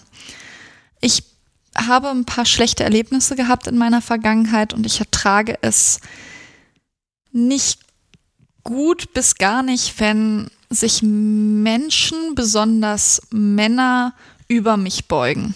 Das verursacht mir Panik und Unbehagen, ist manchmal sehr schwierig, besonders wenn man irgendwelche Fesselsachen macht. Aber Wolf hat mit mir halt kontinuierlich mit meinem Konsent daran gearbeitet, dass wir dazu in der Lage sind, Oralverkehr zu haben, während er auf meiner Brust kniet. Also ich liege, er ist über mir. Ich muss da ab und zu abklopfen. Und es ist mental anstrengend für mich, aber ich genieße es unheimlich, dass ich auf dieser Basis mit ihm angekommen bin, dass ich das machen kann. Dass er diesen Weg mit mir zusammengegangen ist, dass ich das möchte, dass ich aktiv sage, ja, lass mal die Position machen. Und so eine Sachen haben wir des Öfteren dass er mit mir Sachen macht, die ich mir vorher nicht oft vorstellen, also nicht vorstellen konnte, dass sie klappen. Ähm, bei, bei uns funktioniert das grundsätzlich, dass wir wirklich auf Augenhöhe klären, wollen wir an irgendwo dran gehen oder nicht. Okay, aber mit Löwe und Jake gibt es da auch die Augenhöhe zum Klären? Oder ist das da immer so, ist da immer das Spiel immer so ein bisschen, also ist das da immer drin? Äh, also ich mag so ein bisschen darauf hinaus, dieses Primärpartner. Jetzt ist es aber natürlich, ich sage immer, es ist unglaublich schwer, den Menschen zu finden, der alle BDSMigen Kinks mit einem teilt. Mhm. So, weil, also wenn ich dann, nehmen wir mal an, ich habe, nehmen wir mal, nehmen wir mal eine kleine Zahl, 200 Kinks habe ich. Und jetzt muss ich den Menschen finden, bei dem die genauso in derselben na, genauso in der ähnlichen Stärke, nur eben jeweils auf der aktiv-passiven Seite, so dass es halt passt, zutreffen. Das geht natürlich nicht. Und die Frage ist natürlich, ähm, ist das eine Möglichkeit zu sagen, ich kann mich voll entfalten, weil ich eben verschiedene Menschen in meinem Leben habe, mit denen ich halt die Sachen machen kann, die zu mir gehören? Ja und nein. Ich kann mich für unheimlich viele Dinge begeistern. Ähm, viele Spielarten sprechen mich an und ich kann wirklich, ich könnte ein Buch aufschlagen und sagen, ja, ja, ja, da finde ich auch was interessant und das macht mich auch irgendwie an, könnten wir mitmachen. Die Gründe, warum ich jetzt ein anderes Verhältnis habe zu Löwe, liegt dann vielleicht auch einfach daran, dass wir weniger Zeit miteinander verbringen. Wolf sehe ich Pi mal Daumen zweimal die Woche in Person. Mit Löwe telefoniere ich einmal die Woche. Das ist eine unglaublich enge Beziehung, aber da konnte ich halt so ein körperliches Vertrauensverhältnis nicht ganz so gut aufbauen. Die Beziehungen entwickeln sich ja auch. Und das mit Jake ist zum Beispiel noch relativ frisch. Ich weiß aber, dass ich da bestimmte Sachen auch angehen möchte, wenn wir uns dann hoffentlich regelmäßig häufiger sehen. Ja, stell mal vor, alle wohnen zusammen. Ah. Okay, reicht mir schon. Der Mund steht offen. Ich habe den Traum einer gewissen, ich nenne das Metakultur, den Begriff habe ich mir geklaut. Ich wäre gerne in der Lage, mich einfach mit Leuten aufs Sofa zu hauen und dann spielt irgendjemand miteinander oder halt auch nicht und man ist einfach cool befreundet, man kann miteinander reden, man kann in der Nähe voneinander leben. Ich brauche meinen eigenen Space, muss ich schon sagen. Ich brauche meine Auszeiten. Ich muss mich auch mal einfach mal Nachmittag hinsetzen können und mein Buch lesen. Also weiß ich jetzt nicht, ob ich äh, schon bereit bin, dafür ein großes Herrenhaus aufzumachen. Ähm, aber grundsätzlich äh, ist das schon eine Sache, die mich interessiert. Ja. Das ist dann der späteste Moment, wo wir ein Update machen. Dann komme ich zu Besuch. Ich bringe viele Mikrofone mit. Ich mache jetzt mal einen Switch. Das passt ja bei dir ganz gut. Äh, es gibt noch mehr Dinge der Woche, habe ich gehört. Ah. Oh ja, es kommt was. Ich bin gespannt. Ein eine Tasche. Eine sehr lange Tasche. Eine sehr lange Tasche, weil sie eigentlich für viele andere Spielzeuge ist, aber ich hatte keine. Stoff und da steht Mac Schmerz drauf aus Berlin. Grüße. Nein, Mac hört natürlich. das ist also etwas, was weh tut. Ich habe eine, eine falsche Tasche für das Spielzeug gegriffen, aber ich brauchte einfach irgendeine. Um, ähm, und das wird jetzt ein bisschen friemelig. Es ist Giftgrün, ja, ich kenne das. Ich habe auch so eine Giftgrün. Spielzeugtasche, wo ich die la besonders langen, flexiblen äh, Sache nicht rauskriege. Äh, Mac hört tatsächlich diese Floggertaschen, die zu beiden Seiten offen sind. Die sind für sowas, was ich hier gerade habe, natürlich wesentlich praktischer. Ich hatte halt keine zu Moment, Hand. Stopp, stopp, nicht anfassen. Ich muss mal ein Bild davon machen. Ich mache ja immer Bilder von den Dingen der Woche, die man angucken kann in den Show Notes. Und in diesem Fall wird es eine ganze Bildergalerie, weil dieses Knäuel aus der Tasche finde ich gerade großartig. die giftgrünen Tentakel. Ui, das Flogger.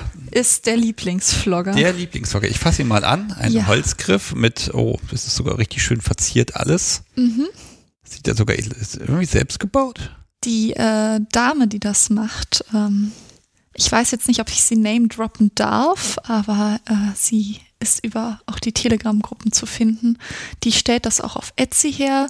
Oh, das darf ich bestimmt sagen. Das ist äh, Kupferholz auf Etsy. Das ist ein schon sehr bespielter, sehr schöner Vlogger von ihr.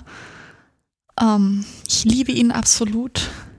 Ja, also ich beschreibe mal, also der Griff, sagen wir mal, was sind das, so 12 Zentimeter Länge etwa, vielleicht 15 und dann, na, so gute 50 Zentimeter, 40 äh, kommen da hier die, die, ja, die müssen das Lederstreifen. Leder ist es nicht, es ist ein bisschen flexibel, also so eine Art gummiartiges Material, aber nicht klebend.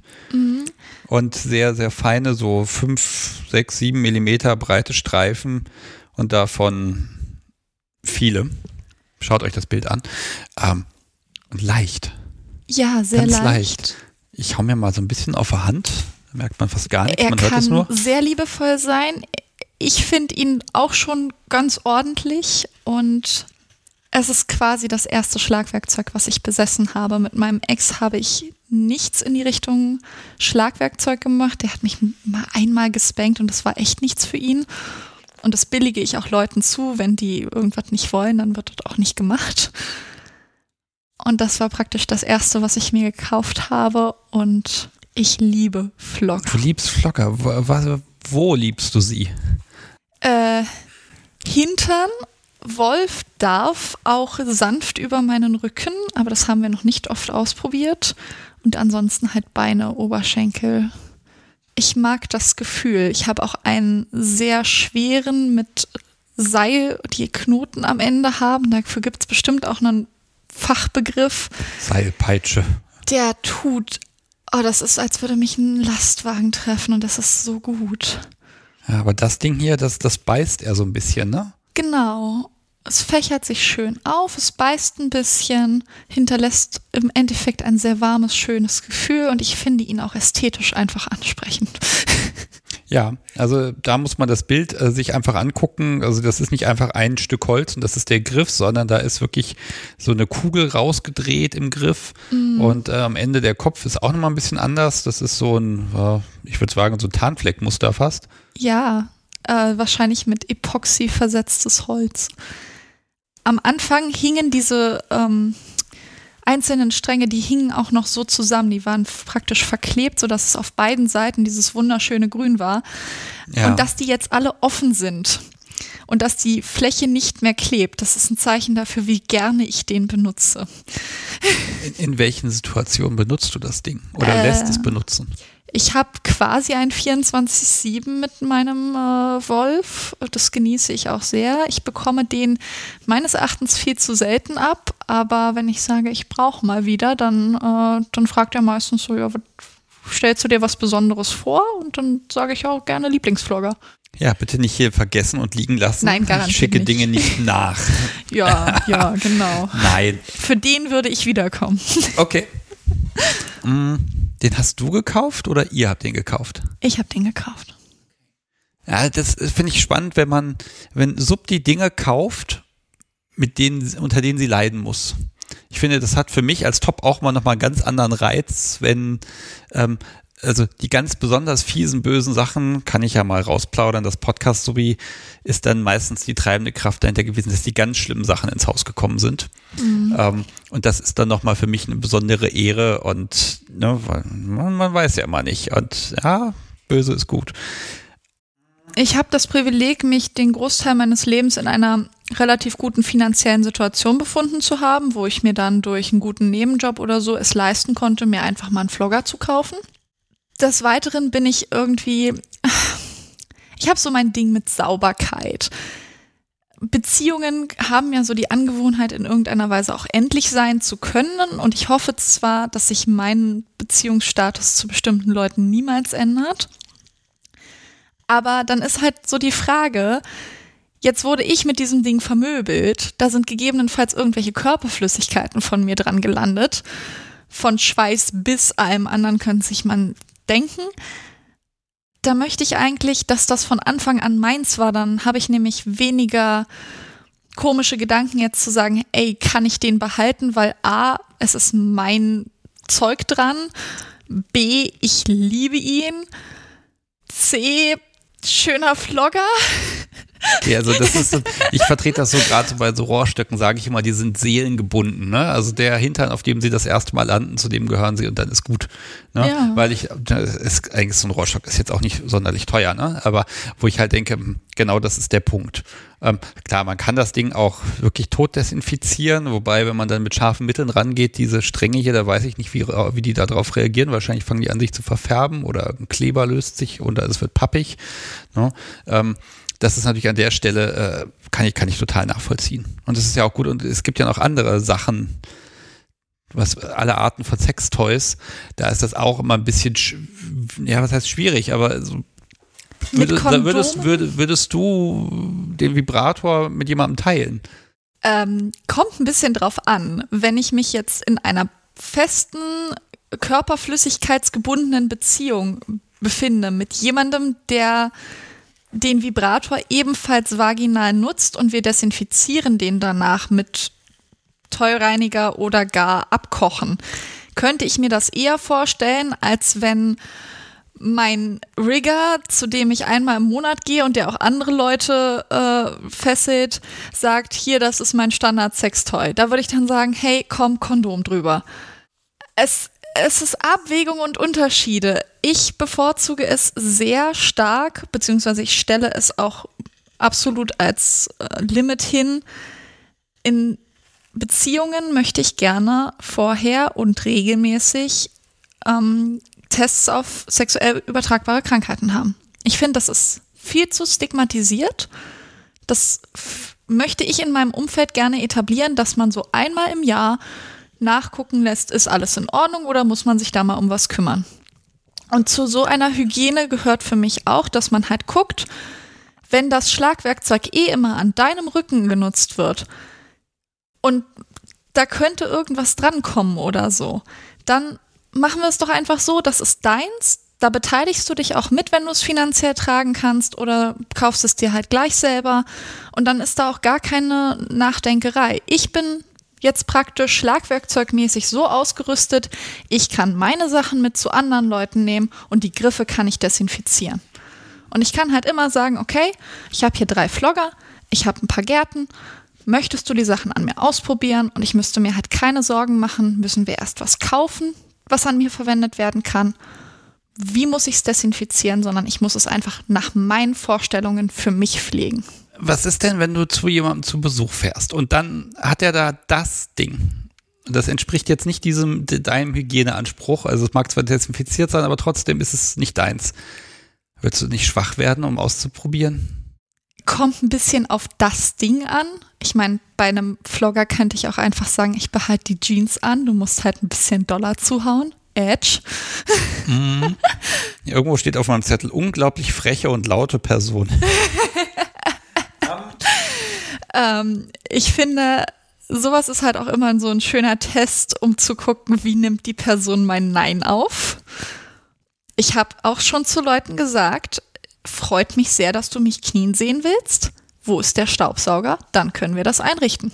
Das heißt, bis du sagst, ich vertraue und ähm, ich sag mal, unterwerfe mich, auch dann, wenn ich bei Dingen nicht ganz einverstanden bin, bis dahin brauchst du einfach ein bisschen. Beim Wolf würdest du das nicht tun und sagen, saug mal. Da würdest du knien. Sauberkeit ist bei mir so ein bisschen so ein Ding. Also auf krümeligen Boden knie ich mich äußerst ungern bis nicht. Ich würde jetzt nicht sagen niemals, äh, besonders nicht bei Wolf, aber Gut, er würde dann sagen, möchtest du daran arbeiten? Da ist, das, da, da ist der Sauger.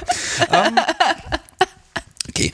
Ähm, ich, ich bin immer noch neugierig. Also, wenn du jetzt sagst, oh, wow, ich packe jetzt mal mein Spielzeug an, was, was ist in deinen ganzen Schubladen drin? Also, ich habe seltenst ähm, Frauen im Podcast, die viel Equipment haben. Meistens also dieses ganze, diese ganzen Materialschlachten, das ist scheinbar ein Klischee oder zumindest wird mir das immer nur so erzählt.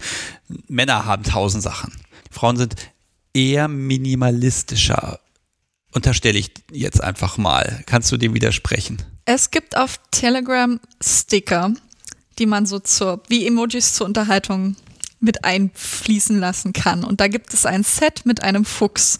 Und, in diesem Sticker-Set gibt es einen Fuchs, der springt in einen Haufen von Halsbändern. Das bin ich. Ich besitze zu viele Halsbänder. Was heißt denn zu viele? Das, was Zwei, ich umhabe, besitze ich in vier Farben. Okay. Lass mich nachzählen. Zweimal blau, einmal rot, einmal grün, einmal rosa, in in fünf Farben. Ich besitze schwarze Halsbänder, schwarze Halsbänder mit Glitzer. Ich besitze Hundehalsbänder. Ich würde sagen, ich habe 15. Ich hätte gerne mehr. Ich freue mich auf das Bild, wo sie alle nebeneinander sind. Gut, eins kann, eins hast du ja dann oben. Und das, was du jetzt gerade trägst, äh, das wechselst du selber gelegentlich oder das, das, das rührst du nicht an? Äh, ich wechsle die. Ähm, mit dem, was ich gerade trage, würde ich mich zum Beispiel nicht zum Schlafen hinlegen.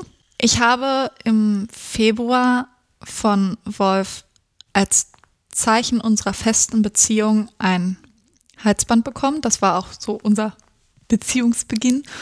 Sozusagen seine Art zu fragen, ob ich mit ihm gehen will. Und du mit mir gehen, ja, dann leg das um. Nein, dann verbrenne es vielleicht. Du kannst mich mal. Mhm. Okay. Ähm, wir hatten auch vorher darüber geredet, dass mir Halsbänder unheimlich wichtig sind. Ähm, dieses Halsband, da dürfte zum Beispiel nur er die Finger reinhaken und mich damit durch die Gegend ziehen und so. Was er mir geschenkt hat, war ein äh, veganes Lederhalsband mit vorne so einem größeren Ring dran. So die typischen. Das finde ich wunderschön. Das trage ich meistens nachts, weil tagsüber traue ich mich damit jetzt nicht unbedingt vor meinen Eltern und so. Haben wir noch nicht erwähnt, du wohnst noch zu Hause, ne? Mit der aktuellen Mietsituation. Ja. Irgendwann ändert sich das, aber bisher hast du also sind die Schubladen voll gestopft. Ja. Ähm, was, was bedeutet denn ein Halsband für dich? Also trägst du immer eins? Ja, damit hatten wir beide nicht gerechnet. Also er hat es mir halt angelegt und dann habe ich es irgendwie nicht mehr wirklich abgelegt. Also ich habe erst das, was er mir geschenkt hat, drei Tage getragen, so mit Rollkragenpulli auch. Und dann habe ich angefangen, meine vorher schon existierende Sammlung an Halsbändern einfach zu verwenden, als wäre es seins, weil es bedeutet für mich immer noch, er hat mich gehalsbändert, er will eine Beziehung mit mir, er hat mich gezeichnet als ihm zugehörig, ähm, in gewisser Weise halt auch als Eigentum sozusagen. Und ich habe halt einfach angefangen, Tag und Nacht quasi 24-7 Halsband zu tragen. Und nach ein paar Wochen meinte ich so zu ihm, ups, was passiert denn hier? Und er meinte, ja, ist doch, ist doch hübsch. Und ich so, ja, finde ich, finde ich auch gut. War ein bisschen schwierig, als ich mal zwischendurch in den Wanderurlaub gefahren bin. Da habe ich dann gesagt, so, ich werde das, das, ich kann halt kein Halsband zum Wandern tragen. Geht nicht. Aber ansonsten trage ich es eigentlich jeden Tag. Und wenn ich dann ein mehr blaues Outfit anhabe, dann ziehe ich ein blaues an. Und wenn ich ein Ausflug mit meinen besten Freundinnen mache, dann kommt da auch ein schwereres schwarzes mit vorne Ring dran und manchmal ist es auch nur ein ganz dünnes Lederband mit einem kleinen grünen Stein vorne, je nachdem in welcher Stimmung und in welchem Vanilla-Kontext ich gerade unterwegs bin. Aber es ist dir wichtig, dass du ihn oder das Symbol für euch immer dabei hast. Ja, es ist jetzt nicht elementar wichtig, aber es gibt mir enorm viel Sicherheit und ein Gefühl der Zugehörigkeit. Ich habe vor ein paar Tagen eine E-Mail bekommen, da hat jemand gefragt, Grüße mal, ich weiß nicht, ob ich die Menschen erwähnen darf, ja, das stört doch und das kratzt doch immer und das ist doch immer da. Deshalb frage ich dich einfach mal, spürt man das noch so im Alltag? Spürst du das noch? Bemerkst du das? Ähm, manchmal. Ich merke, bei dem, was ich jetzt gerade trage, manchmal, wenn es ein bisschen hoch sitzt, aber ich kann es ja auch vollständig lockerer machen oder auch mal kurz ganz ablegen, wenn ich möchte. Es gehört halt einfach für mich mit dazu. Ich war aber auch prädestiniert dafür, weil ich mag es, diese Art von Kette zu tragen. Also ich mochte schon immer mehr engere am Hals liegende Ketten und jetzt nicht so große Ketten, die so bis über den Busen gehen. War nicht so meins, wenn dann halt halsbezogen. Deshalb tut mir jetzt so ein kleines Choker-Halsband nicht wirklich irgendwie. Aber wenn du es mal merkst, so im Alltag, was, was ist dein Gedanke? Das blöde Ding nervt schon wieder. Nee. Ha, er hat mich so lieb, er hat mir ein Halsband gegeben, yay. Oder halt, wenn eine stressige Situation ist oder man sich mal ein bisschen anmauzt, sage ich jetzt mal, dann ist das auch so, egal was ist, das hier ist da er hat mir halt wirklich ein physisches Zeichen seiner Zuneigung und seiner, seines Besitzwillens gegeben. Ich gehöre zu ihm und er gehört zu mir. Und das fühle ich. Ja, und jetzt grinst du in dich hinein und du wirst jetzt ganz melancholisch. Ja. Ich glaube, die Publikumsfrage ist damit ausreichend beantwortet. Gleich mal ein bisschen lockerer machen. Ach, Okay, aber jetzt, ich mag doch noch mal drauf eingehen. Also, wenn ich jetzt, nehmen wir mal an, ich krieg jetzt, du schleppst eine Kiste mit all deinem Spielzeug an. Alles, was du so hast. Also, was ist da so drin? Schlagwerkzeuge, okay, die sind da definitiv drin. Halsbänder ohne Ende. Wahrscheinlich reicht eine Kiste nicht aus. Also, was sind so Dinge, wo du sagst, ähm, die habe ich halt gerne? Es gibt ja Menschen, die mögen Metall sehr gerne oder andere haben Dinge, die wehtun, andere sammeln Dinge, die schön aussehen. Was ist, was ist deins? Ich habe viel Unterwäsche. Ich habe viele Corsagen und Mieder und sowas. Ich mag es tatsächlich sehr, einzigartige Dinge zu haben und ich gebe viel zu viel Geld aus. Ähm, ich gehe für meine Mieder teilweise zu einer Schneiderin. Ich frage halt, wenn ich, ich gehe, wenn ich ein Vlogger-Suche halt zu Menschen wie Kupferholz oder frage dann halt in der Gruppe so, hey, Situation aus letztem Winter. Hey, ich brauche Schlagwerkzeuge. Ich will jetzt aber nicht irgendwie auf Amazon gehen oder so. Gibt's eigentlich Adventskalender für sowas? Erstmal geguckt. So die üblichen Shops haben zwar Adventskalender und auch BDSM-Adventskalender, aber keinen Schlagwerkzeugkalender. Und dann hat sich tatsächlich eine Person aus der Gruppe gemeldet und gesagt, du, ich mach dir einen. Ich bastel dir einen Adventskalender voll Schlagwerkzeugen. Und das ist jetzt so, wie ich praktisch all meine Schlagwerkzeuge bekommen habe. Das war dann einmal Ui. großes Auspacken. Es waren jetzt nicht 24, weil so reich war ich nicht. Aber alle drei Tage durfte ich auspacken. Okay. Wow, da hat man ja echt Probleme, die ganzen Sachen auch zu benutzen und dann auch noch die Pflege dahinter. Ui. Und vor allem merkt man dann so, ja, so lange, dünne Metallgärten, ouchi, ouchi. Aber lange, dünne Metallgärten kann man sehr gut desinfizieren und die sind jetzt einfach in mein Arsenal von eher nicht mein Hintern, aber definitiv Hintern anderer Leute gewandert und konnte ich dadurch auch gut umsetzen. Gibt's was, was dir noch fehlt, wo du sagst, das mu muss ich haben? Viele Dinge. Ähm, ich lasse mir gerade ein Leder Harness-Geschirr anfertigen. Wie gesagt, ich mag einzigartige Dinge. Halt Handfesseln, Halsband, Bauchgurt, Oberschenkelgurt, weil ich bestimmte Positionen sehr interessant finde, die man erreicht, wenn man die Oberschenkel hin zum Bauch zieht oder fesselt. Und ich wollte halt nicht immer Seile mitschleppen. Und deshalb lasse ich mir das anfertigen, weil ich es auch ästhetisch sehr ansprechend finde. Ich hätte gerne noch mehr Halsbänder. Ich hätte gerne so Mundspreizer oder sowas in der Art, fände ich sehr interessant. Die sind auch gut desinfizierbar. Ja. Geliebt und gehasst, okay. Mehr Tattoo-Stifte. Neuerdings wird die Idee wieder sehr groß. Die, was, was meinst du mit Tattoo-Stift? Also was, was, was ist das? Ich mag besitzergreifendes Zeug. Ich mag es, Halsband zu tragen, weil besitzergreifend. Ich mag es, Spuren zu haben und Spuren zu sehen. Ähm, Wolf hat von mir seinen Spitznamen bekommen. Erstens, weil er wunderschöne Augen hat. Und zweitens, weil er sehr gut und sehr heftig zubeißt und ich dann immer wunderschöne Flecken davon getragen habe. Und Tattoo-Stifte sind halt Stifte, die dafür geeignet sind, auf die Haut zu malen und die auch so paar Tage bis drei Wochen bleiben, je nach Herstellerwerbung.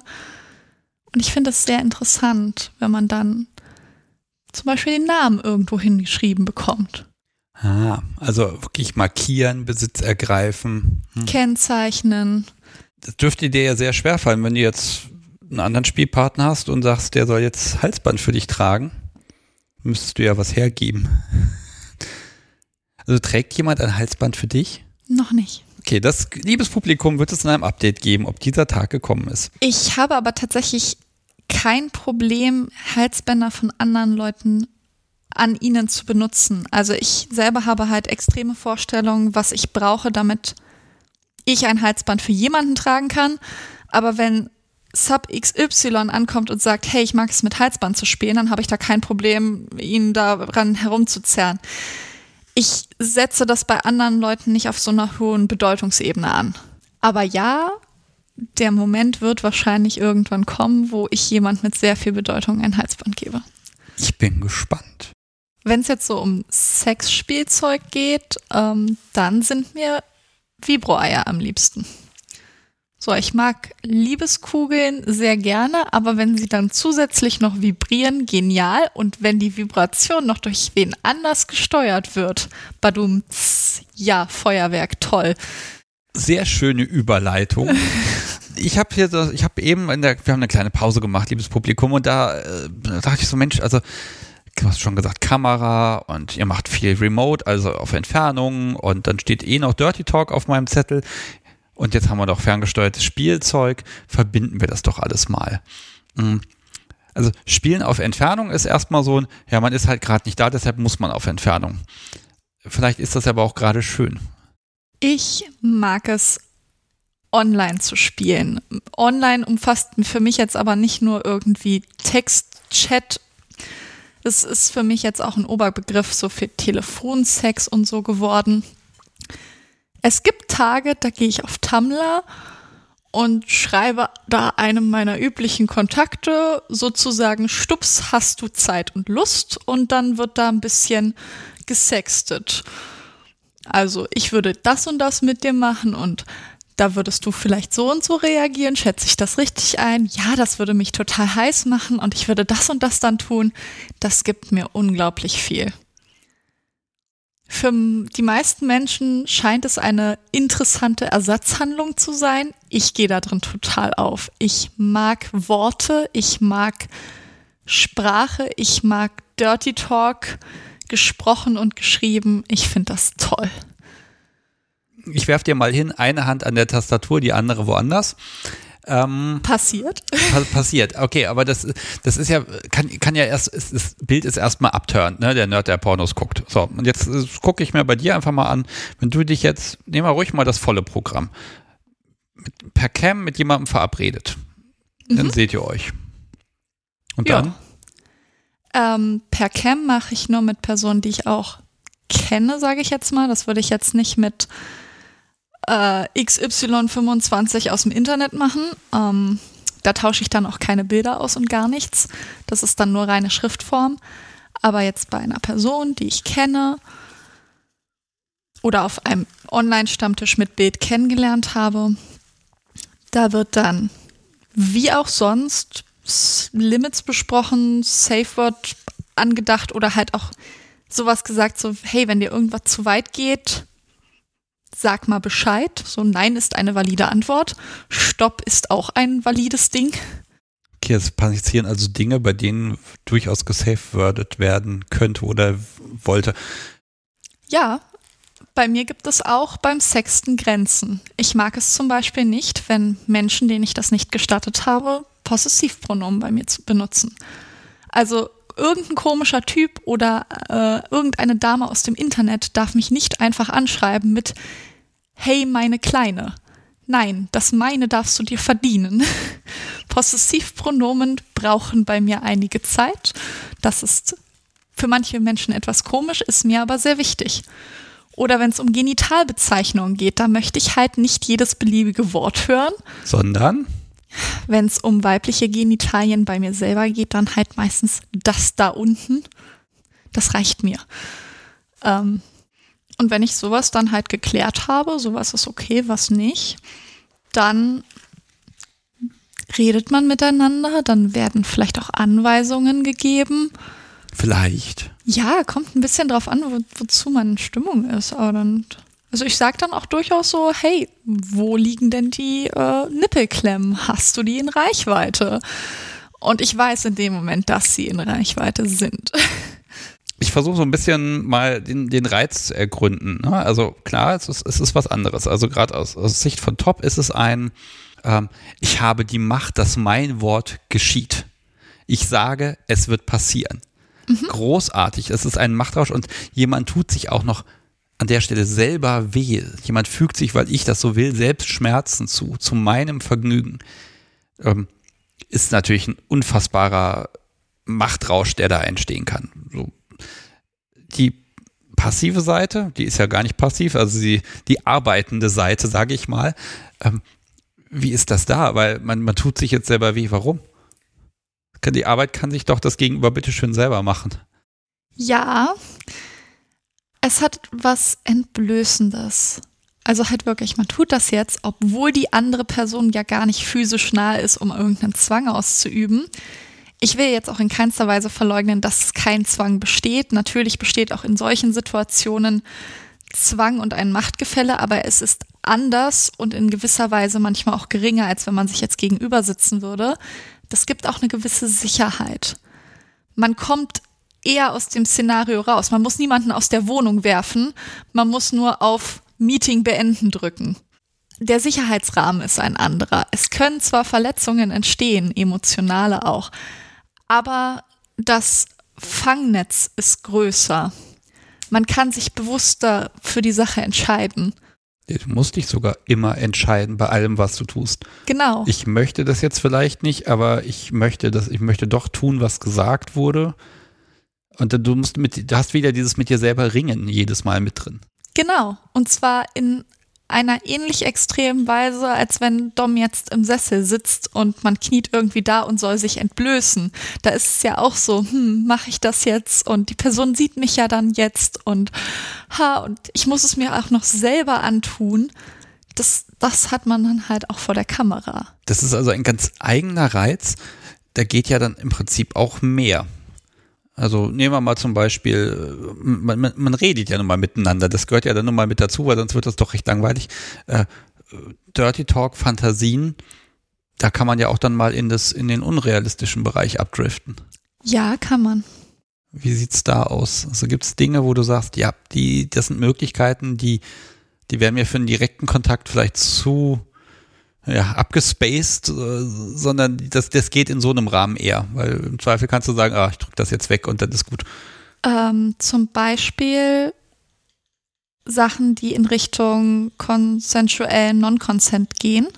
Jetzt auch Triggerwarnung äh, für alle Anwesenden. Wenn ich jetzt eine Geschichte spinne mit meinem Dom bzw. Daddy, in der es darum geht, dass er in mein Zimmer kommt und Sachen mit mir tut, kann ich halt auf der Textebene das anders ausleben, als ich es im Realen machen würde. In der Textebene können wir uns beide super vorstellen, dass ich schläfrig, aber bereit war, währenddessen diese Situation im realen Leben vielleicht vielleicht noch ein bisschen zu heftig für mich sein könnte oder gerade nicht so zu unserem Tagesleben passt. Man kann sich halt ad hoc eine Situation herbeifantasieren und ich kann super gut in diesen Worten aufgehen. Mir gibt das wirklich unheimlich viel, sowas mit jemandem zusammen zu erarbeiten oder auch jemandem eine Geschichte zu erzählen, mache ich auch sehr gerne. Ist aber auch ein bisschen immer mit Scham verbunden, weil man erzählt da ja wirklich gegebenenfalls geheimste, dunkelste Fantasien. Man muss wirklich in Worte fassen, was möchte ich, dass die andere Person tut und die Geschichte wäre ja jetzt auch nicht so, du legst deine Hand auf meinen Arm und dann passiert irgendwas anderes, sondern man beschreibt ja meistens auch, und das löst in mir dieses und jenes aus und dadurch fühle ich etwas und was das in mir auslöst, das genieße ich auch so sehr an so Sexten und Online-Spielen. Ich kann den Personen in meiner Geschichte erzählen, was ich fühle, sodass sie dann, wenn sie mir mal real gegenüberstehen oder wenn wir uns das nächste Mal real gegenüberstehen, dass sie dann wissen, was könnten sie tun, damit ich mich irgendwie fühle. Das ist ein bisschen wie ja im Film oder im Buch, wo man dann eben vom Erzähler durchaus dann auch die Gedanken des Protagonisten mal gesagt bekommt. Das sieht man dem Mensch ja nicht unbedingt an. Und in der Stelle vermittelst du diese Gedanken wenn man irgendwie beim Spanken ist, dann äh, kommt es eher selten vor, dass die gespankte Person sagt, und jetzt fühlt es sich so an und jetzt so und jetzt fühle ich mich so und so, sondern in der Stelle ist man einfach, man kriegt Taue und das ist Aua und mhm. dann gibt man noch Laute von sich und zischt und macht, aber an der Stelle transportierst du das ja mit Worten. Genau. Okay, das ist aber, glaube ich, gar nicht so einfach. Fällt das nicht schwer? Es ist ein Vertrauensbeweis meistens. Es kann auch sein, dass mir wirklich die Worte fehlen. Ich hole mir auch ab und zu Inspiration, zum Beispiel auf Tumblr oder in Liebesromanen. Es passiert auch ganz oft, dass ich einfach Sachen, die ich irgendwo im Internet finde, screenshotte und dann an die betreffenden Personen sende und sage, hier, guck doch mal. Das hat jemand ganz gut zusammengefasst. Tolles Szenario. Hint. okay, das, also, das ist einfach das Teilen von Fantasien? Ja, und zwar auf eine Art und Weise, die mir sehr leicht fällt, zu, mitzufühlen und damit zu kommunizieren. Ich stelle mir jetzt vor, wie du vor der Webcam sitzt. Du hast Anweisungen gegeben, tu dies, tu das, tu jenes.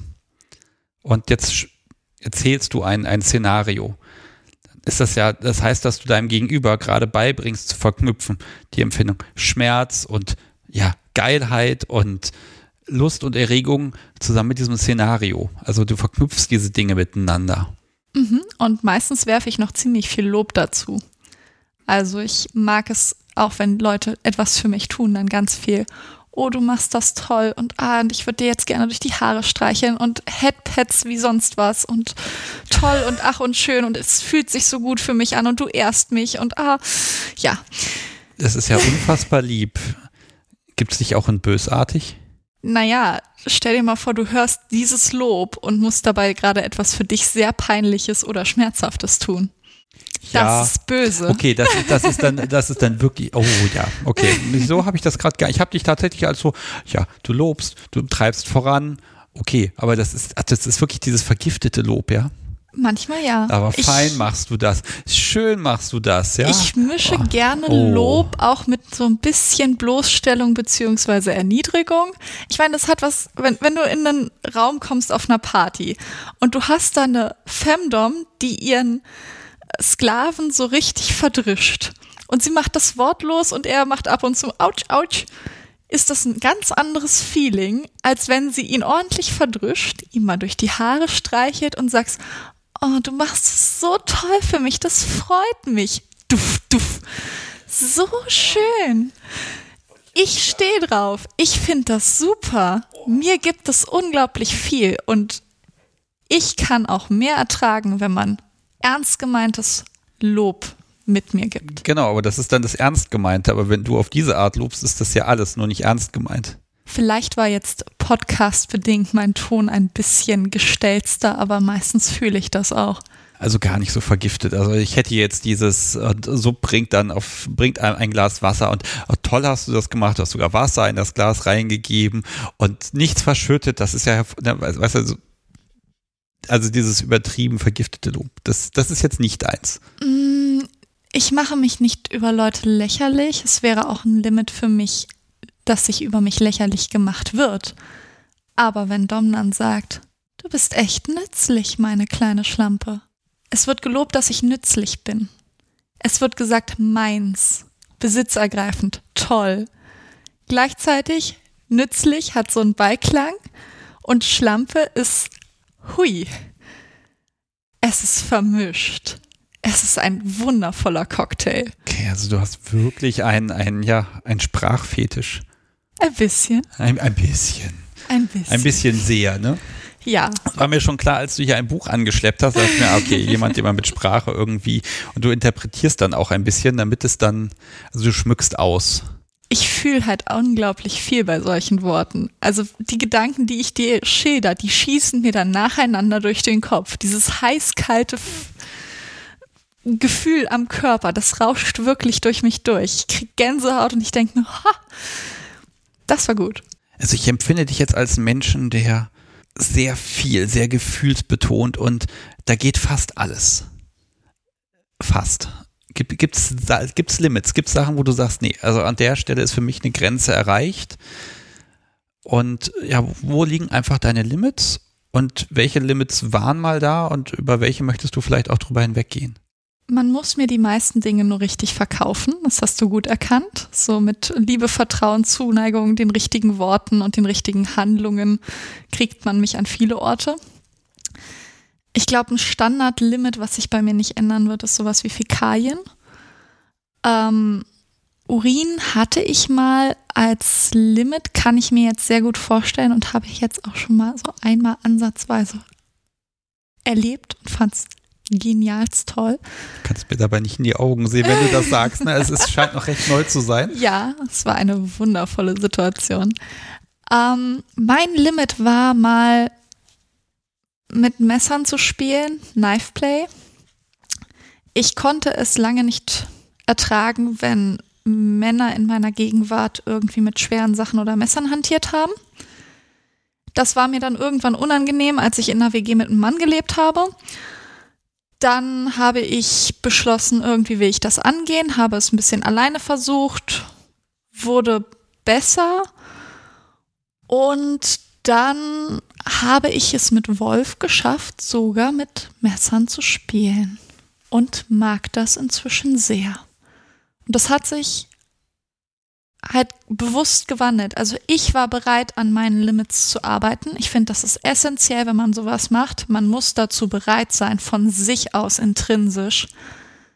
Er hat einfach dafür gesorgt, dass ich ein Vertrauen zu ihm habe, dass ich sowas angehen kann. Und dass ich jetzt sogar darüber nachdenke, ob ich mal gerne mit Messer mit anderen Leuten spielen möchte.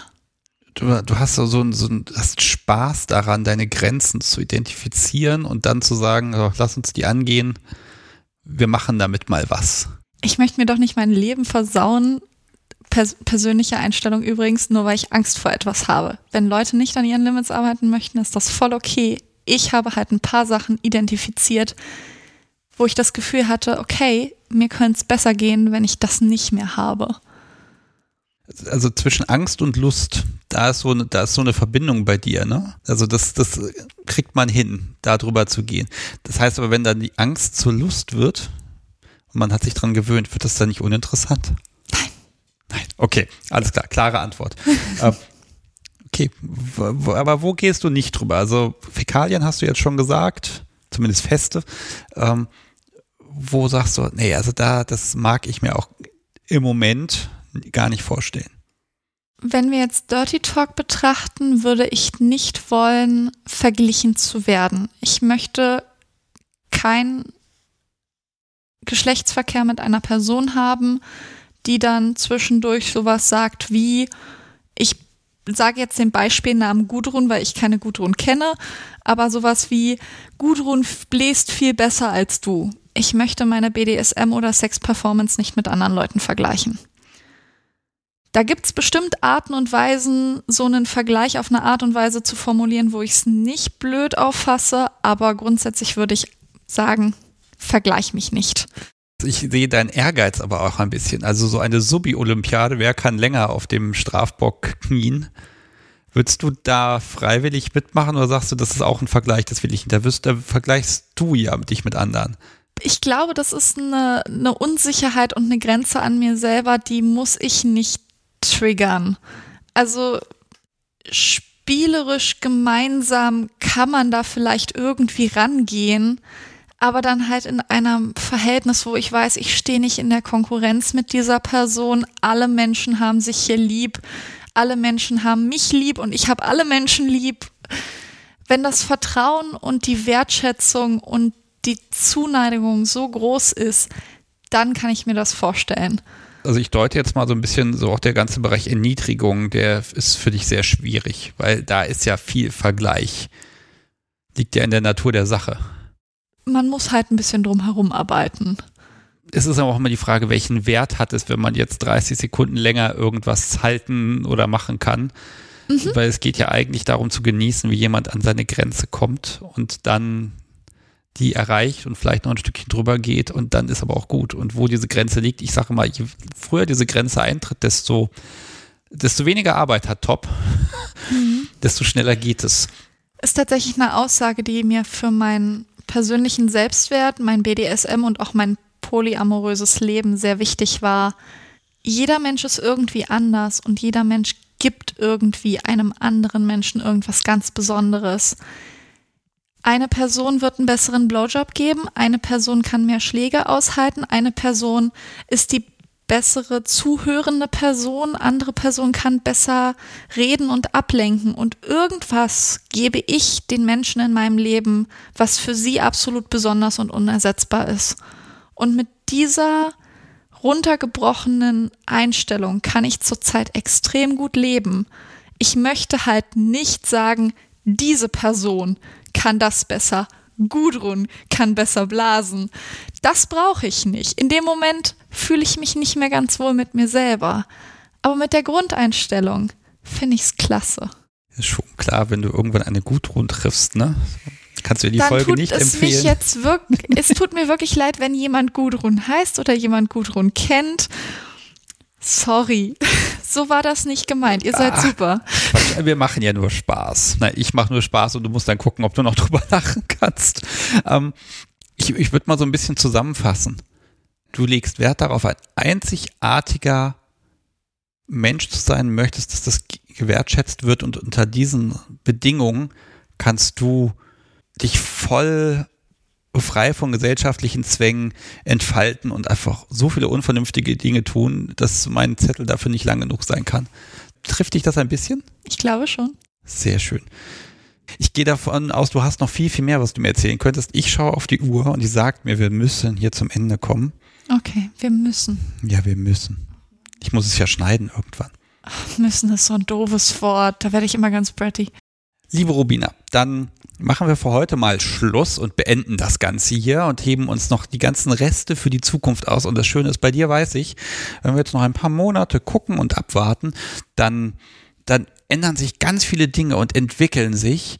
Und wenn ich ne, deinen dein Blick so sehe, du bist auch total neugierig darauf, dass Dinge einfach passieren und dass du sie verfeinern kannst und dass du ja unglaublich viel, ja, neue Erfahrungen machen kannst. Und dabei wünsche ich dir jetzt einfach unfassbar viel Spaß. Danke. Und ja, liebes Publikum, wir verabschieden uns jetzt. Ich habe Pizza versprochen, diese, das muss ich jetzt wohl auch einlösen. Ich wünsche euch eine gute Restzeit und äh, dir, Rubina, gute Heimreise. Mach's gut. Tschüss. Ciao.